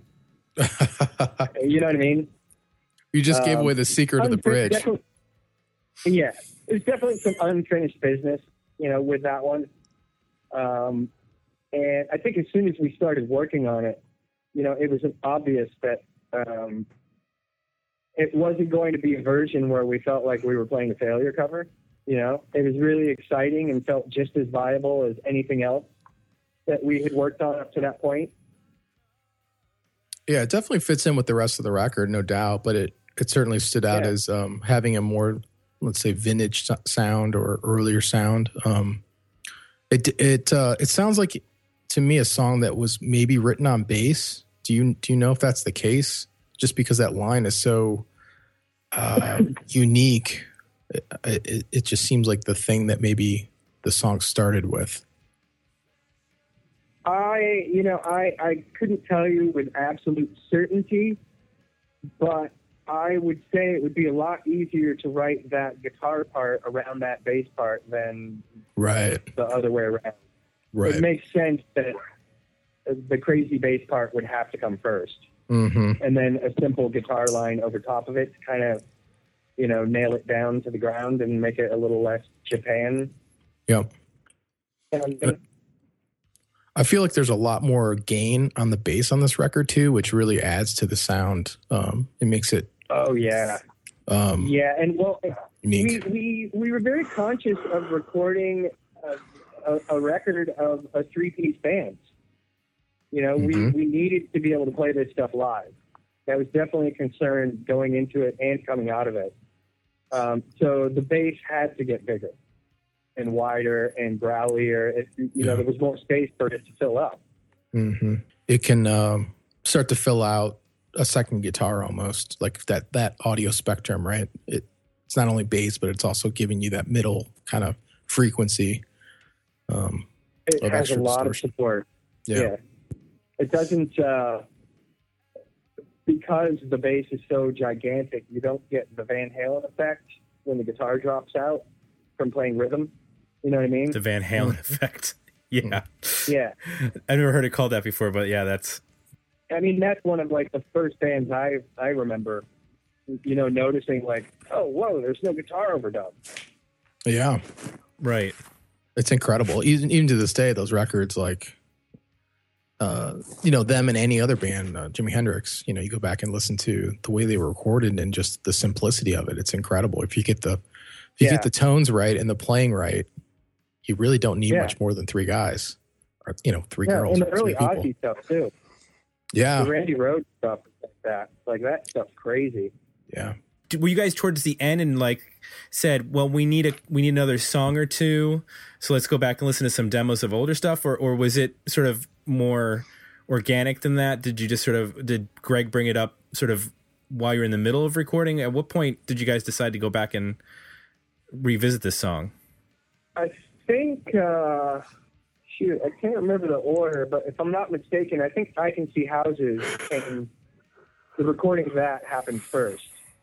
Um, one, because that song was never recorded. The only, the only version of that song appears on Golden um, in this Right. really weird, like, uh, uh, VHS video camera taping of them playing at Club Lingerie in the really, really early 90s with uh turns out one of Ken's friends holding the camera and like narrating about some party that you know they're going to.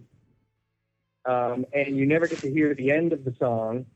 You know that song was kind of like cool and mysterious and it seemed like if we were to do that it would likely turn into something that felt like you know failure 2015 um and which I mean it definitely did. If you listen to that and then listen to what we did on the recording, like you know, that's sort of like our uh, our small crimes, our heliotropic, like that epic epic song.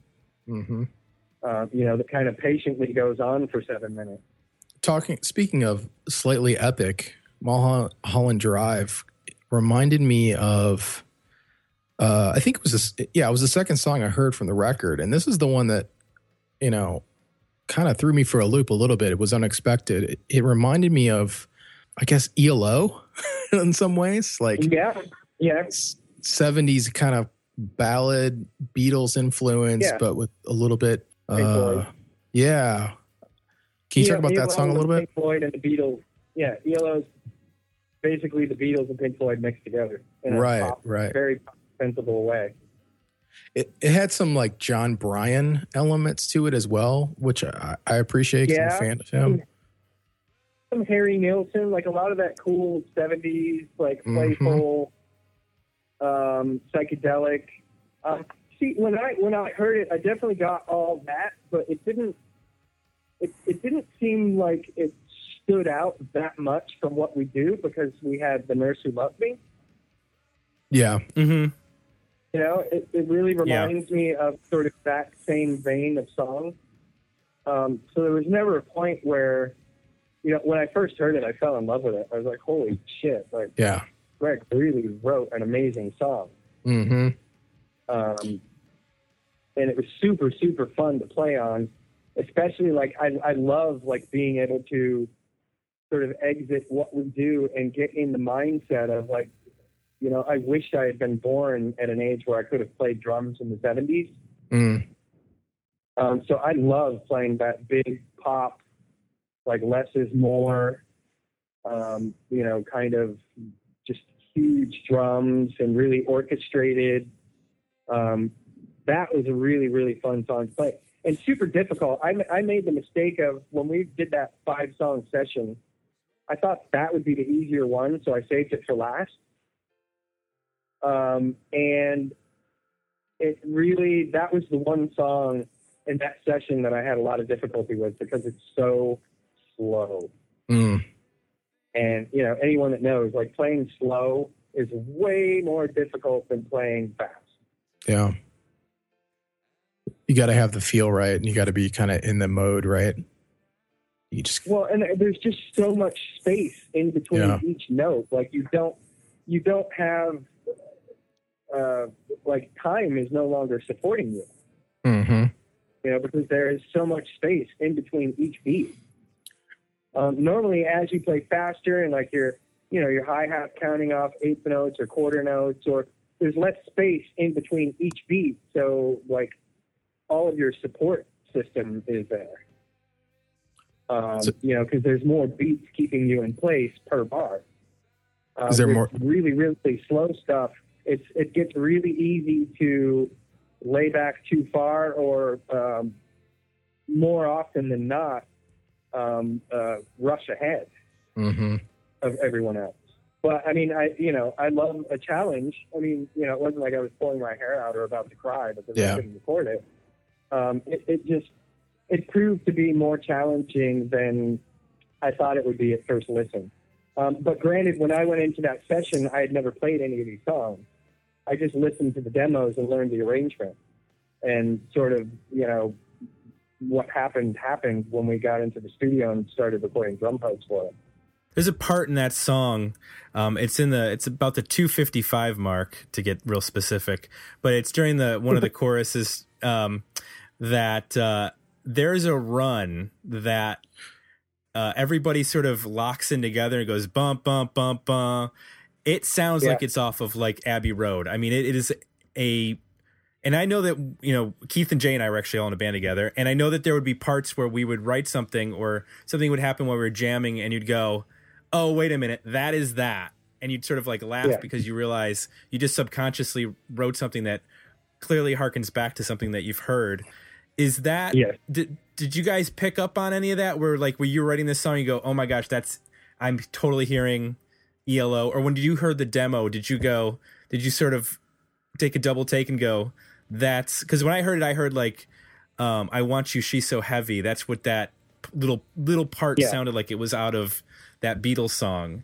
Um, Mm-hmm. I don't know if you if that sort of like sparked into your brain like oh I that's you know there's an there's an odd influence that people are, are gonna probably like sh- dub, have a double take when they realize that we just wrote a you know something that's Beatles influence which I don't think from listening to Fantastic Planet or or the other songs in this record you would go oh the Beatles are a clear influence you know you you think Floyd and you think other bands but um not necessarily the Beatles or, or even like the Beach Boys either. That I heard like Pet Sounds type stuff um, Yeah. on that song.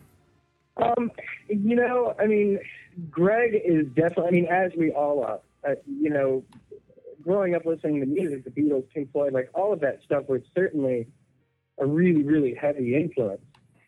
Um, you know, and I think as a band, we were really fortunate in one way that we sound like ourselves. You know, you really can't pick out those types of things in in most of our music. You know, I think some of that is due to the fact that we have our own sound. Uh, I think if you took all those songs and played them on an acoustic guitar, you would hear definitely a lot more similarity to you know um, things that did or didn't influence us. Um, and that song in particular, you know, I know when Greg wrote it, um, there was definitely a direct nod to that.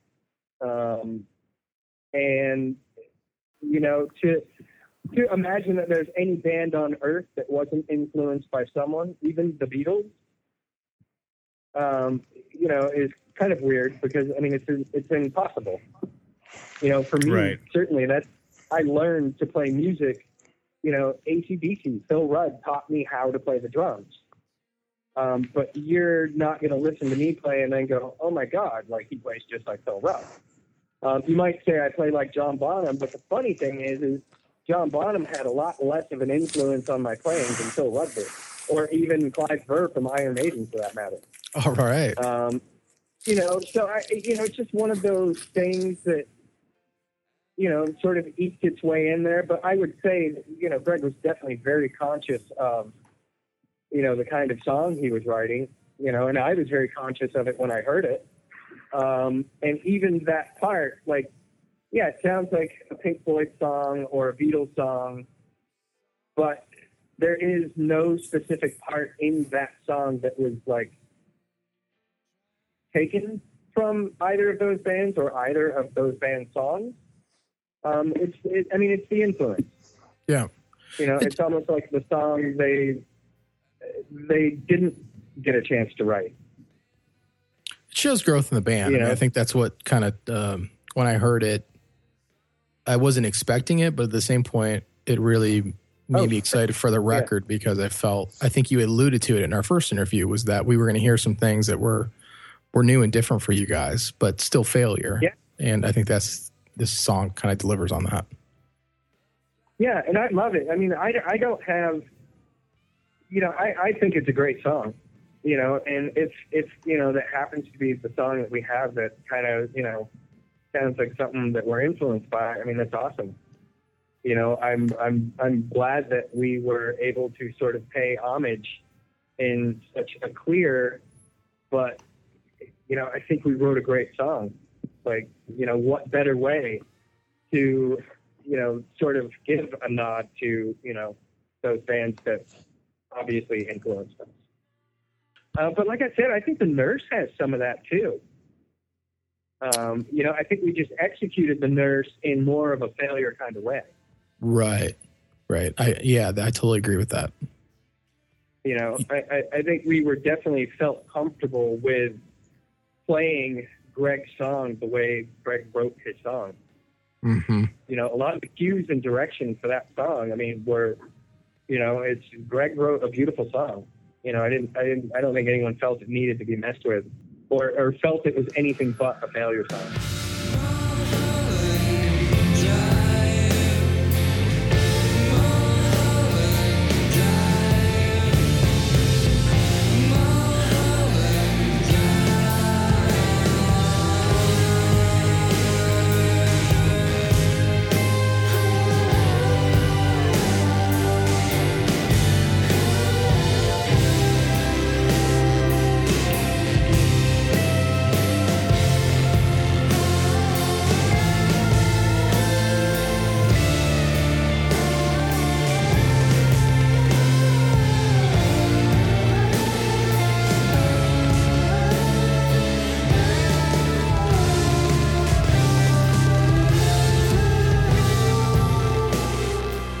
I, I think the thing that maybe is the difference, I'd have to uh, check with my wife because she knows how to like read music and I don't.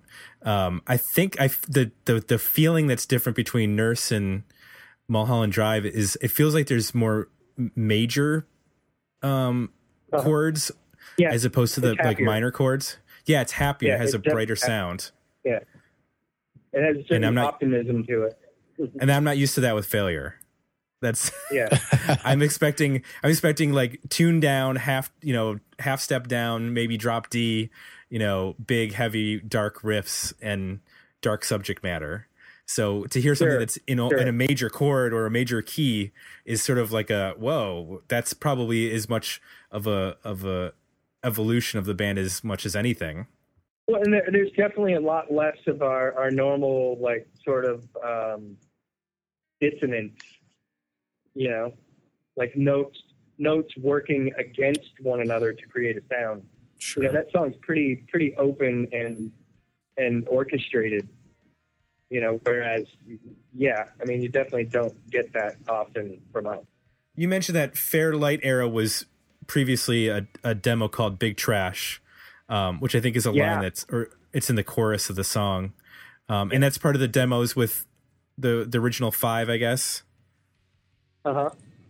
Was that song always in that form in terms of that uh, kind of choppy verse part, and then going into that halftime immediately without? Yeah. it's it it, it catches me off guard because there's no fill that takes you from that A part to the B part.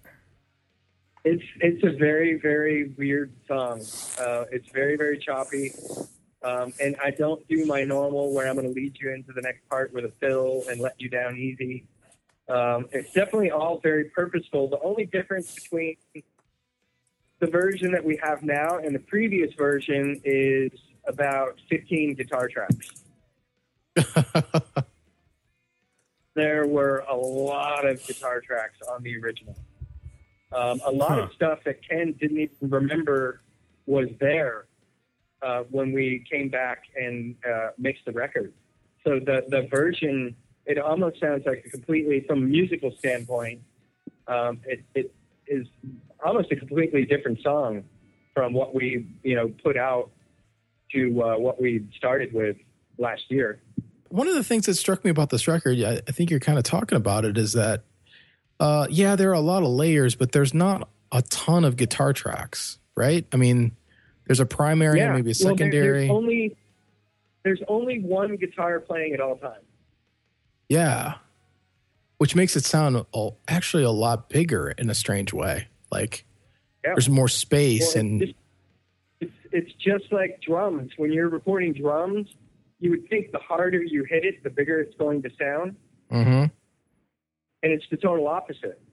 Like the softer you hit a drum, the bigger it sounds because you're hearing the whole drum. As soon as you start to put velocity and force into the drum, you're you're you you begin to choke the drum. Like there there's a a threshold where you have diminishing return. gotcha. There's all ta- there's too much attack. Yeah.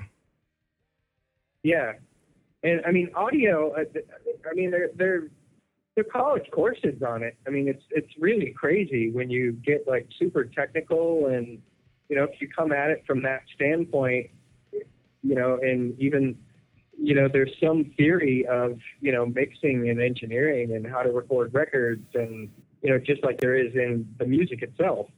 So you really can make things sound like they're happening, but really aren't happening. Is that discipline is that discipline in um sort of in the way that you track or is that edited out? Like are there Both. tracks, a lot of guitar tracks that just aren't used? It's it's definitely both. I mean, you know, sometimes a lot of guitar tracks placed in the right place, you know, of the the the uh, sort of visual audio dashboard. You know, if you're looking at the tracks, like the placement of those tracks in relationship to, you know, everything that's in the song, um, will change the perspective. Um, but at the same time, you know, the the absence um, of stuff and you know relying more on the spaciousness you know Mhm. of the plane you know I, I mean they're Ken's mixed a lot of records you know and he's recorded a lot of records um, you know and these are like just really weird small things that honestly if I had to do them it would drive me insane and I could never put out a record You'd never be um, done. You know, I would wind up in the bin first. Um, but Ken's got one of those kind of brains where, you know, he loves information. He doesn't get distract, distracted by um, the the small detail. Like that's actually where he lives. Hmm. I'm a big picture guy. Like, send me a copy of the mix when you're done with it. You know. gotcha. oh, I want that to be a little louder. Can you turn that down a little bit? Oh, I can't really hear the sleigh bell. You know what I mean? Like Mhm. the the stupid stuff. Mhm. You know, I like I'm all about the performances. Like, what does it make me feel? You know, when I'm listening to it. Sure. Right. In your um, uh, Brooklyn Vegan Diary entry, you mentioned that you really enjoy playing this song because it makes you focus and concentrate. Um, of Oh. based on how how difficult it is to play. one of the qu- Twitter uh, Twitter questions we had from uh, Brian D was, in terms of playing live, what is a what would we consider like one of your favorite songs to play live off the new record? What's the most fun? You know, uh, Mulholland Drive is not necessarily fun because I'm just so serious about playing it right. Um, it, it's really fun afterwards if I manage to play it right. But I would say Counterfeit Sky and AM Amnesia of the songs that we're playing right now. Um, oh, Otherwhere. Otherwhere is, sorry, that's my number one. Um, Okay. Because physically it's a beast and the drum part like like they really just let me go like there's some stuff in there that like every time i play it like i'm i'm just like oh my god that sounds so cool like i can't believe i like not only wrote that but played it like that's just so tough That song were kind of sounded like the sister song to uh, Hot Traveler to me a little bit. Like it has that similar Yeah. kind of vibe to it. it's uh, the bass line Yeah. the bass line is similar it, it's like really slightly different it's uh, like two bass notes then three bass notes then three bass notes then two bass notes whereas hot traveler is just two bass notes two bass notes Mhm. two bass notes like it's two in that um, that one uh, ken and i wrote um, together just bass and drums and the, the the bass and drums from part to part sound so similar to one another um, it was really really easy to get lost when we were trying to arrange that song. Uh, it was it was fun, and I played really. I, I kind of lost my cool and and recorded that song really really hard and heavy, sort of against everything that I've said to you so far. Uh, I played it like I was playing it live. Well, I was gonna say it kind of it comes across. There's a Yeah, an aggression to it that some of the other songs don't yeah, have. and it needed to. That that song reminds me of something. Um, you know, I'm I'm definitely not pro war, but if I was in a war and say I was like, you know, in a tank or something like Hmm. that, that would be a good song to to. nice. Like there's something really sort of menacingly tough and dark about it. Mm-hmm. And then the guitars are actually kind of Solaris-ish. Yeah, weird. Um, uh, you know, with the with the bass and the drums, with that song and um, Hot Traveler, so locked up and just um, just I don't know, just a heavy groove. The guitars can almost do anything over top of that. So um, there's a lot I- of cool. The, guitar, the guitar part made that song. I know there was a point after Ken and I had done just the drums and bass, and there were no guitars and no vocals. It kind of sounded uh, sort of like an ACDC song. I think that one at one Mhm. point was a contender to be abandoned. Um, but then Ken started playing that guitar part, and instantly, um, Greg and I were just kind of sitting there on the couch when he started playing that, and our ears like perked up. And it literally, just by nature of that guitar part, became a completely different song. Makes sense. You can hear that. Some of those, Yeah. uh, I, actually remarked in, in my notes in this song that there's um, a couple little guitar parts that kind of reminded me of Cave In a little bit. Um, they had like a, almost like a Middle Eastern scale or something going on, which they yeah, yeah. use quite a bit. Um, so Yeah. I'm sure. Like When Stephen Solaris hears- or uh, Heliotropic. Heliotropic has that kind of stuff too. Mm-hmm. kind of came full circle for me with that band and how they were influenced by failure. I love Yeah. Cave In. Troy and I, Troy and I got up to play with them uh, uh, on one of the Lollapaloozas. Uh, we got up and played Magnified with them. Oh, cool. He uh was Yeah, the it was- ar- there was an article that came out when the record re- was released with a bunch of uh artists talking about how they were influenced by failure and I think Stephen told a story about did did Ken produce one of the records or was gonna produce one of the records? And- he was Yeah. to produce one. of the records. They yeah, talked one of the earlier Cave records. Uh, They but talk- we're all really good friends. Like they, they all came out to uh, when we played in Boston last year. They were all there, and I'm going to see Stephen when we go to New York. I've already hit him up and let him know that we're coming. yeah. Um, those guys are great. His his band, uh, Mutoid Man. Yeah. Holy crap! Those guys are insane. Yeah, they're pretty he's awesome. He's a, like, he's a super, super, like, sweet, amazing dude, but such a gifted guitar player. Yeah. He's pretty prolific too. Yes. But the the story you told was that uh, I think they thought they were going to impress Ken by learning a failure song and playing it for him when he showed up to. I guess he was going to produce a record, maybe. and he was saying that they, he came walking in and they just like launched into the song, and Ken was just like holding immediately, just grabbed his ears, and they stopped playing. He's like, Yeah. "You guys, you guys are really fucking loud." yeah. And I think it just kind of took the piss out of him. Yeah. it was pretty. It probably funny. weirded him out a little bit, too. Uh, yeah, I mean, we're, we're, we're, we're definitely, um, you know, I mean, all of us are kind of like, yeah, I mean, you know, there are a million and one things that we could have chose to do, you know, with our lives. hmm um, but we chose music. Um, and, you know, I think part of each of us kind of wishes that there was a way to do that and just get treated like a normal person. Hmm. Um, you know, we're not super comfortable with, you know, just sort of some of the accolades or, you know, the sort of fans and like autographs and, you know what I mean? Like, it, Mhm. it's always a little bit uh, I think we're better at it, you know, because we, we can appreciate, you know, we were kids once and, you know, we listen to music and lots of bands and musicians had that kind of effect on us. Um, but it's still just slightly strange, I think, when you're the focus of it. You know, we're, we're not comfortable enough that we, you know, feel like we have a great reaction to any of that kind of stuff. Hmm. You know, I think it's probably a little bit easier with me because I tend to be like really kind of you know mushy and just over over grateful. You know that I get to live and have the life I have is just absolutely mind blowing. There are no words for you know how special it makes me feel. You know, it, I mean, it's just it's really it's wonderful being me. You know, it, but that's not you know because I think I'm you know so great at what I do or any of that kind of stuff.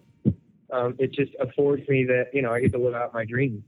Right. You know, I've always dreamt about doing this. You mentioned focus in that. Uh, the only song I think we haven't talked about is "The Focus." Um, Which, That which one- version? I, I'm only aware of the one on the record, but it has a big, big it's great. rock riff. Kind of a, has a big, straightforward rock riff to it, and obviously the distorted bass plays a huge role in, in the song. But do you want to talk about this one a little bit? It kind of reminds me of Pillowhead a little bit and just how simple it is. Mm-hmm. Um, you know, it's just like one basic part with, you know, a few changing guitar lines over top of it. Or at least that's how it started. Um, and again, it was one of the first one of the first ones that we recorded. And I, I think that one, you know, after listening listening to it a bunch and we were playing it a couple times when we were out on the road doing that that tour, the sort of quote unquote reunion tour we sort of got tired of listening to the song and playing it. It sort of it, it felt like it was begging to be more than what it was.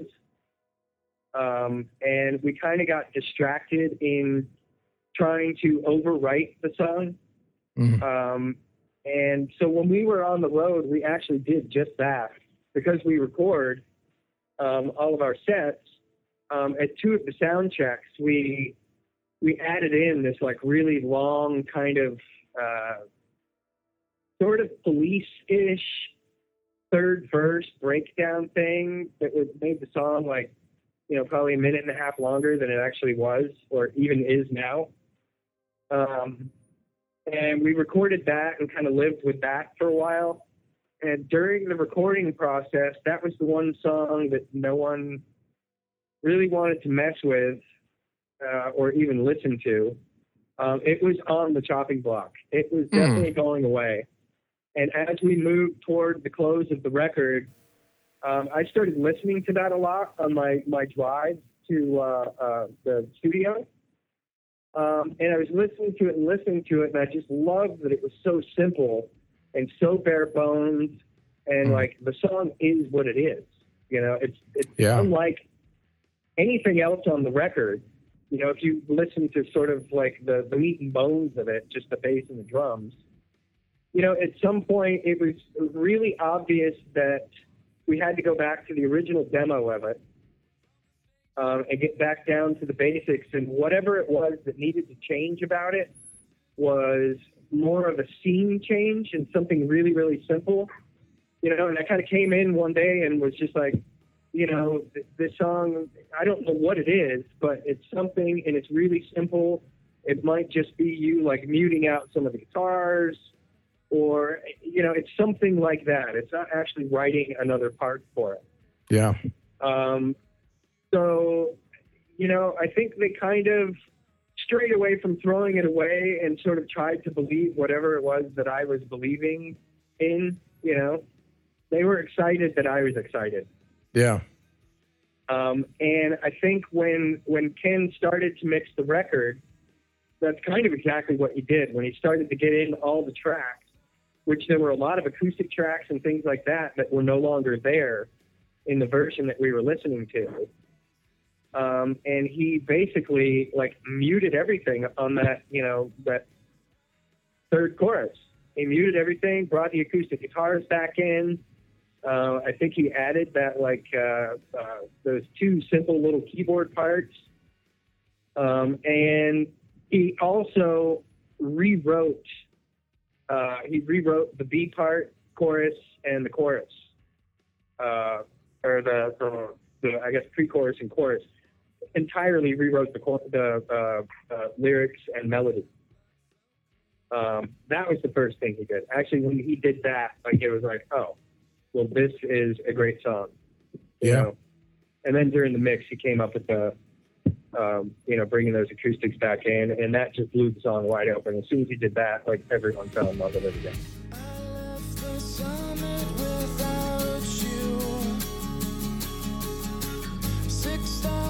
Souls in a cloud. The focus hovers around you. As your memory swallows the crowd.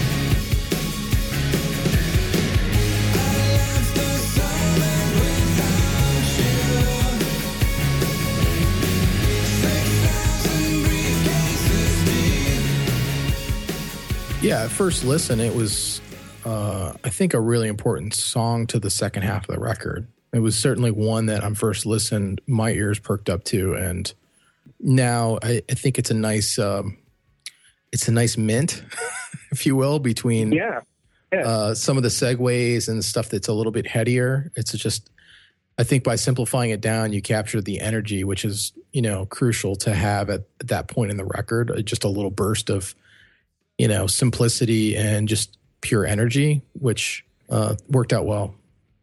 thank you for saying. And you know what? Thank you, like all, all of you guys. Like I, I can't say enough. Like you know, making this record and putting it out. That like you know, people, you know, genuinely like really like the record. You know, and I think it's awesome that you guys, you know, call me up and and we get to do this. And you know, like I said, when I heard you guys talk about Fantastic Planet, like it was just such a pleasure to hear, you know, you guys talk about the record and you know, it, it's always nice when people, you know, have favorable ideas about you and, and your music. And so, thanks. It's great. Yeah, I was thinking the uh, the only other band I could think of from sort of your you know the, the 90s era that recently put out a new record that I think was just as solid or you know as, as good of a, a comeback album as you can make with Soundgarden, that King Animal record. I don't know if you're a fan of theirs, but I think what you guys have done uh, with the new album is is pretty pretty much unprecedented. There aren't many bands that can go away for that long and come back. I think with as solid of an album as this. Yeah. I think that's that's a testament right. to what, what you guys do and your process and, and all the work that you guys put in. So I'm I'm really it's always cool to hear bands come back and play, you know, the hits and the stuff that you know and love, but it's it's even better when when the bands can come back and actually bring new music out that's just as good as what they were doing before, if not better. And I think you guys have definitely done that. So so thank you. Yeah. It's it's kind of unheard of. I mean, to be completely it honest, really is. Yeah. Even that Soundgarden That- record, which is good, but it's still. Uh, yeah, it's spotty. It's spotty. I mean, it, that was really the only other band I could come up with just to even reference it like that had even Yeah. tried to do that. What about the Afghan Whigs last year? Oh, that's true. Oh yeah. Okay, that That's a good point. record really good too. Uh, no comment. Okay, so when we we did the same thing last year where we we reviewed the Afghan Whigs, we broke our format, we reviewed a new record. We had we had the guy who runs the Afghan Whigs website on with us and Jay basically took a big dump on the new Afghan Whigs record. It would have been Uh, like, like if that. it would have been like if the new failure record, if Ken would have replaced Greg and and Kelly with two other guys and called it failure. hey, it's the same thing, man. Yeah, that was. Hey, John Curley Uh, it's played. funny you say that though, because I was actually just when we were in New Orleans, uh, we were hanging out with a couple of guys from Afghan Whigs. They took us out to have uh, some amazing uh, uh, local flavor. Um, and I know I know Greg Dulli really well. We we knew each other back in the day, uh, and we also played with Mark Lanegan for a little while. Oh yeah, we Um, talked about that last time. We're, we're trying to get you on Yeah. the next Gutter Twins record. Remember, that's our that was our goal the last podcast is that we want you to play drums on the next Gutter Twins. About to start.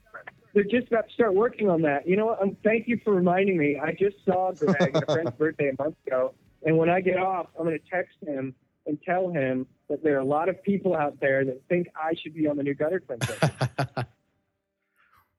Yes, That would be awesome. And we won't take any credit for that. You know, you can just put it in the liner notes of the album. Uh, no, we will take uh, credit for that. That- Oh, okay. Yeah. yeah, But I and I'll give credit. Hey, We credit could use- credit is due, man. Yeah. That's my motto. I mean, But I I do. think I, do like the the Whigs record, but I think Jay has a good point in that it's not. It wasn't the original band that came back and made that record. So No, I think Right. Again, it's- you know, Right. failure. It's. I mean, I like I said it's a good record, but I think failure coming back with all three guys and making a good record. Like again, it's just kind of unprecedented right now in, in terms of like other bands that have done that. So Well, this has been an unprecedented year if you think about it. You know, with Veruca Salt getting their original band back together, Yeah. and Swervedriver getting their band back together, and um, making a, a, a hums back together. Maybe they'll make a record. Who knows? I mean, this has been a pretty amazing year uh, for Yeah. people like us. Yeah, the new Veruca Yeah. record is really good too. Yeah. I saw that you guys were playing on the same night as them in um, In- so, in, in Nashville. Yeah. Was there any thoughts of sabotaging their uh, their show so that the the fans Um, would come over? Well, we, um, uh, well, first, thank you. I, I did listen to the, uh, the Dig Me Out that you guys did with Louise, and she gave me big props. I remember that, and that was a, that was a great uh, podcast. Um, Yeah, that was fun. but Nashville, I, I didn't hear a whole lot about what actually happened at their show. Um, Nashville is a particularly great city for us. Um, and I know it's not really that, although it is getting bigger, it's, I, I don't think the people that go out and see rock bands is necessarily that big. So I don't know how it would fare having two really like kick ass rock bands on the same night um, from the same era. Uh, I think that definitely is a crowd splitter. Um, I do know that our uh, show is very, very well attended. And I also know Louise and I were talking um, via text message, um, like probably, I don't know, two or three days before that and up into the gig. She was trying to make it over to our show to see some of our set before um, she had to be back at her show, but it, it didn't wind up working out. Um, we weren't going on as early as she thought. Any chance you guys touring together? Um, I don't know. I mean, maybe it's definitely a possibility. Um, I uh, I know they're sort of um, you know because Nina and Louise both have children also, and Mhm. um, you know our whole approach toward touring nowadays is we we we don't stay out too long. You know, we'll stay out for like three or four weeks. Um, this this last tour I think was about three weeks, but it was over four weekends, um, so it seemed like four weeks. Um, and then you know we all get to come home, and you know they get to spend time with their families. Um, and then we you know we have this next run. We're doing another uh, month, and then we have the whole month of September off. Gotcha. Um, but they kind of do the same thing. I think they only go out for like two weeks at a time now. So that that was something I actually wanted to ask you about, Kelly. And that I know Jay and Tim were gonna we're gonna beat you down with the, the details of the record and the recording and all the songs, but I was curious to get your take on you know touring, you know being you know being a band that toured in the '90s, sort of towards the uh, the beginning of sort of the record label industry starting to collapse, and then um, kind of going away for a lot of that. And then and then I know you've done some other projects but just coming back with the same band and then you know knowing that you're in a place in your personal life with you know actions that you had back then that you don't have now or that you you know you've you've beaten and now you have a family you know families and things like that. Uh, what's the touring landscape like for you guys other than you, know, you mentioned kind of changing your schedules and how you do things but just touring in general I was curious what that's like now compared to back then. You know, well, one thing, just uh, the general mood of the band um, is much more positive and optimistic, and um, like we're all very, very light. You know, and we're all like sort of um, really, really optimistic and positive about how our future is going to unfold. You know, and even does the- you know the long-term future and you know even immediate future like we're we're constantly surprised. Um, our fans are just like they're so amazing. I mean, the way they act, the way they treat us at shows, it's a, an absolute pleasure to do it night after night. Um, you know, which I think helps a lot that you don't slip into the grind of it all. Um, you know, so we we have a lot of like really positive factors supporting us through you know the weeks that we go on tour. Um, I don't think anything is going to change as far as like we're committed to um, making sure that our family and loved ones don't suffer because we're getting a second shot at this. You know, Yeah. they're they're more important. Um, Right. Because you know, if this doesn't work out, they're what's going to be there. You Definitely. Know? So that that those relationships are are more important. A, a Yeah, hit gonna record isn't all of a sudden like you know going to force us to go on the road for six months or anything crazy like that. You know, we'll do it Well, the way I we're think doing it, and eventually we'll we'll get to see and do all the things we need to do for this record cycle. Sure, and it has to be huge contrast in that you know, talking about the late '90s where you guys were sort of getting you know trying to hold on to a record deal, and then coming back now with a crowd-funded record that you you know were able to pay for and record before you ever even set foot on the road. So I imagine that has to change.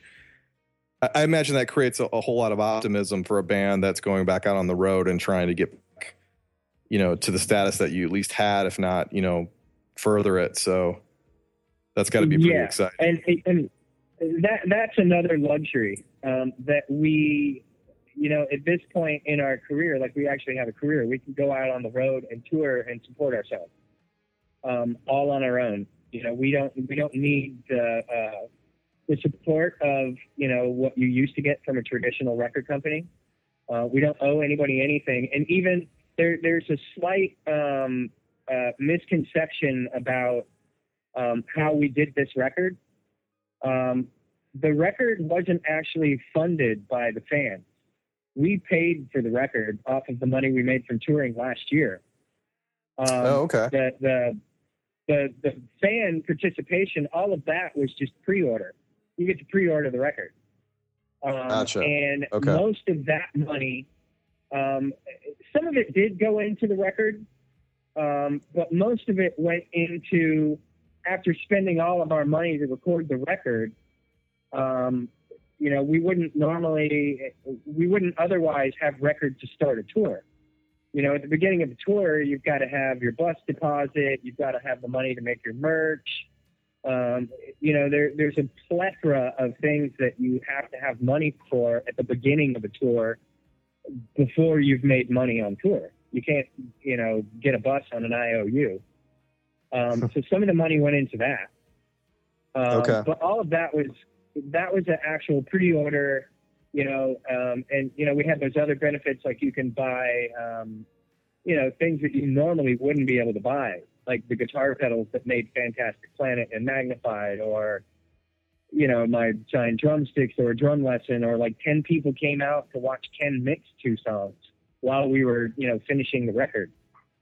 Um, you know, things like that, which, you know, is another thing. You know, earlier I was talking about, you know, how sort of, uh, um, you know, the people sort of promote and make records now. Like there's this whole social media thing, you know, that you can sort of like get involved and you can get people where traditionally you had to put out a record and pay tons of money to have press talk about your record you know now you can actually get your fans involved like way earlier in the process and have them like really really excited to sort of like you know take that three or six months that you're you know recording and writing the record to sort of like get a jump on the game of you know just trying to reach all those people out there especially for a band like us that don't even know that you've gotten back together um, so you know that was that whole pledge thing. Like that was definitely a new thing that we were like, you know, I, I think there's a way to embrace this um, in in like a really cool way, you know. So you know that's kind of how that went down. Um, some people do think that you know that actually paid for the record, um, but no, it just it, it you know paid to keep us moving forward once the record was done. Was that in the end a good experience? Would you guys consider doing that again? Yeah, actually, we're still using Pledge for um, uh, uh, ticket sales. Um, they're still handling like you can go onto our website and you can buy tickets to our shows. Like we have a certain amount of tickets that we set aside, Mhm. um, so people can get a hold of them from us. Um, because normally, when you come into a city, you've got a scalper that buys up as many tickets as he can possibly get. Um, so we're kind of doing that so we have a little bit of a control over making sure that a good amount of people that want to come and see failure get to come and see failure. Mm, nice. Um, you know, one of the things that happened when we did that El Rey show, like it sold out in two minutes. And, you know, the very next day they were like, it wasn't sold out. They were like these people that bought like hundreds of tickets and they were selling them for like a thousand dollars. It's like, are you insane? Mhm. Like a thousand dollars? Like, I mean, it was just total nonsense. And it was kind of heartbreaking, honestly. Um, you know, so it was just kind of a chance to sort of combat some of that sort of stuff. You know, obviously it happens more in LA and New York and, you know, the bigger cities where there are like professional organizations that scalp tickets. But uh, yeah, we're we're still using them. We're it, it was a great experience. It really was, and I think the fans got a great experience. And you know, I think it brought us closer. We're not as far removed from our fan base and what they think, you know, about what we do or don't do. Mhm.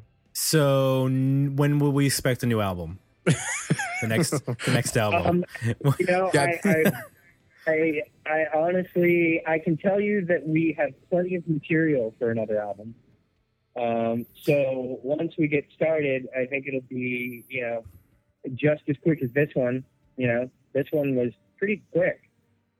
Um, but uh, without knowing how long we're going to be supporting this record, um, you know, if uh, you know if things don't take off, I think we'll probably tour, you know, through the summer of next year.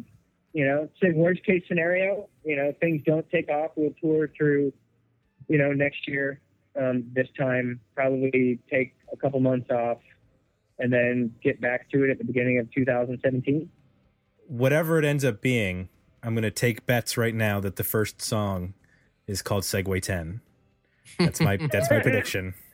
um, Um, depending on how much you're willing to put on that, I'll take your bet. Oh, all, wait a all minute. right. Well, we'll but that that is a little insider trading there.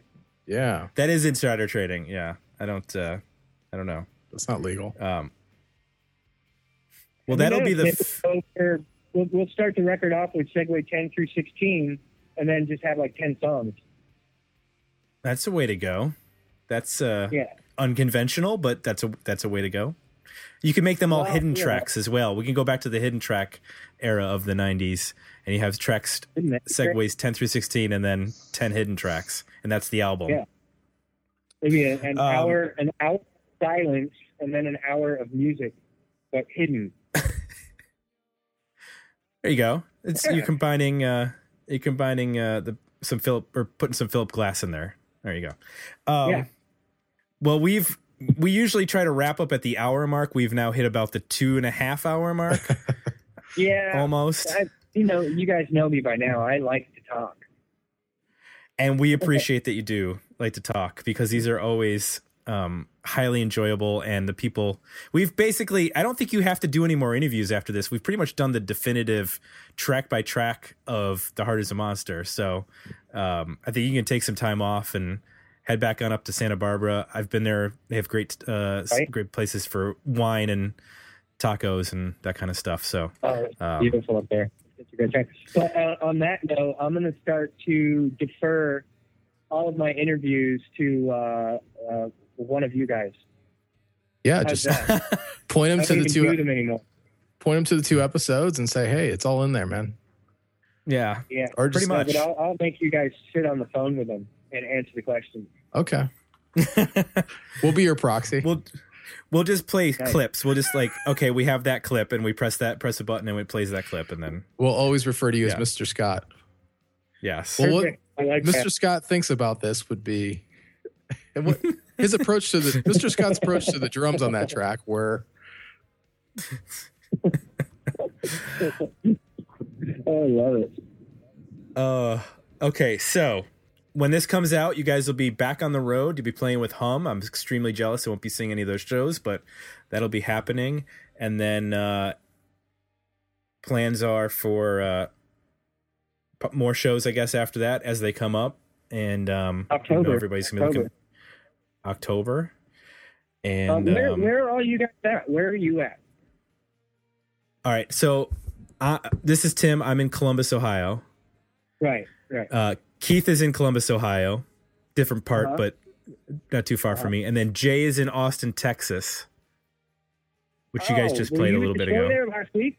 We were just I there wa- last week. I was not. Oh, dude, you freaking missed. You missed a doozy. Uh Austin emos. Holy crap! Like those kids. That was a really, really great show. was that one of the hour and a half sets?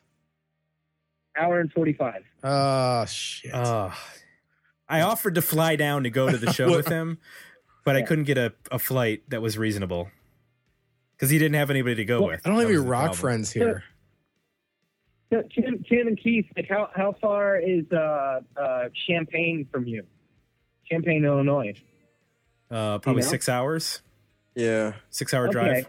Well, um, there, you know, I can't say for sure, but I, I know we are going to do probably a few more dates with Hum, um, maybe October ish. Well, looks like Uh, you guys are in Louis- Louisville this weekend. Louisville this Friday, then, right? Uh, yeah, yeah, Because that's only a four hour. That's a four hour drive from here. yeah. That, Yeah, that's, I, I, uh, I can't go to that. Louisville, My parents I are visiting. It's just us. I don't think Hum is on that show. I think it's us and uh, um, I think Ilan Ilan Rubin's band, New Regime. I thought, Okay. it, I thought it was Hum and Braid. Yeah, you know that guy, the drummer, the drummer from Nine Inch Nails. He was also uh, uh, what was the other band he was in? He played on the Paramore record. Is kind of how he got on my radar. Um, uh, insanely talented drummer, but also like plays everything. He's just like one of those freaks that plays all, all instruments super too well. Yeah. Well, we'll have to see if we can get him on the show because this is drummer month here at Dig Me Out. Because our next interview coming up is um, Mr. Dale Crover of the Melvins. So oh, we're we're officially yeah. yeah we basically got the two Oh, best drummers cool. playing in rock and roll right now in our in on the in the month of August. So oh, dude, that kid, he's wow, he's a monster, like a true Yes. monster. Um, ask him if he still plays with. Uh, I think they were Regal Tips, but I saw him like probably I don't know, maybe 15, 16 years ago, and he was playing with these gigantic. I think they were Regal Tips, but the the the, the tip of the drumstick was a gigantic nylon ball. It looked more like a mallet for bells at the end of a drumstick. It was totally Wow. insane. Wow. I couldn't figure out how he was playing with those and not destroying his drum head every song. Sure. They, some of their records has a very unique drum sound, so maybe that's what's going on there. Yeah, well, he, Yeah. he has a very unique playing style too. Mm. You know, there, Yeah. there's definitely like 60, 70% of any drummer's sound is the drummer and Mhm. how he plays. And he's Dale definitely for sure is one of those drummers. Um, brilliant drummer, such great, great energy. Like you can tell, he's like one of those guys that either really, really loves what he does, or either, or or really, really hates what he does. Mm. Like the emotion of his playing is so, so strong. Cool. It's like to talk to him. yeah. Well, we had to give up on bass players because they kept not calling us. So we only talk to drummers now. Yeah, you know what? They're two strings from glory. We can forget about that. Oh, brilliant. We're going to end it on that note. We're going to say uh, thank you to Kelly for coming back and joining us. And um, we look forward to having you back when the next uh, failure record is in pre production. And we could talk about that in 2017. I'll, Jay and I will probably have handed off the podcast to our kids at that point. We're going to do this KISS style and just turn it over to the next generation. Keith, thanks for joining us. Yeah, thanks for having me. It was great to be here. Yeah. Uh, we need to thank Brian for calling in. And um, that's it. We want to thank everybody for listening. Please, uh, if you like what you heard, head on over to digmeoutpodcast.com, request a review, or iTunes to leave us some positive feedback. That's it. We'll be back next week with another episode of Dig Me Out.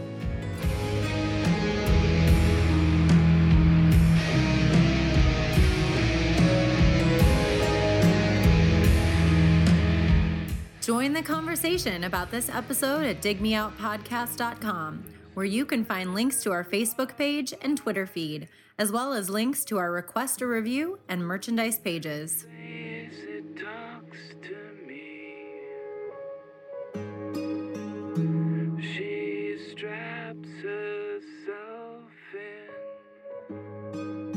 Stares the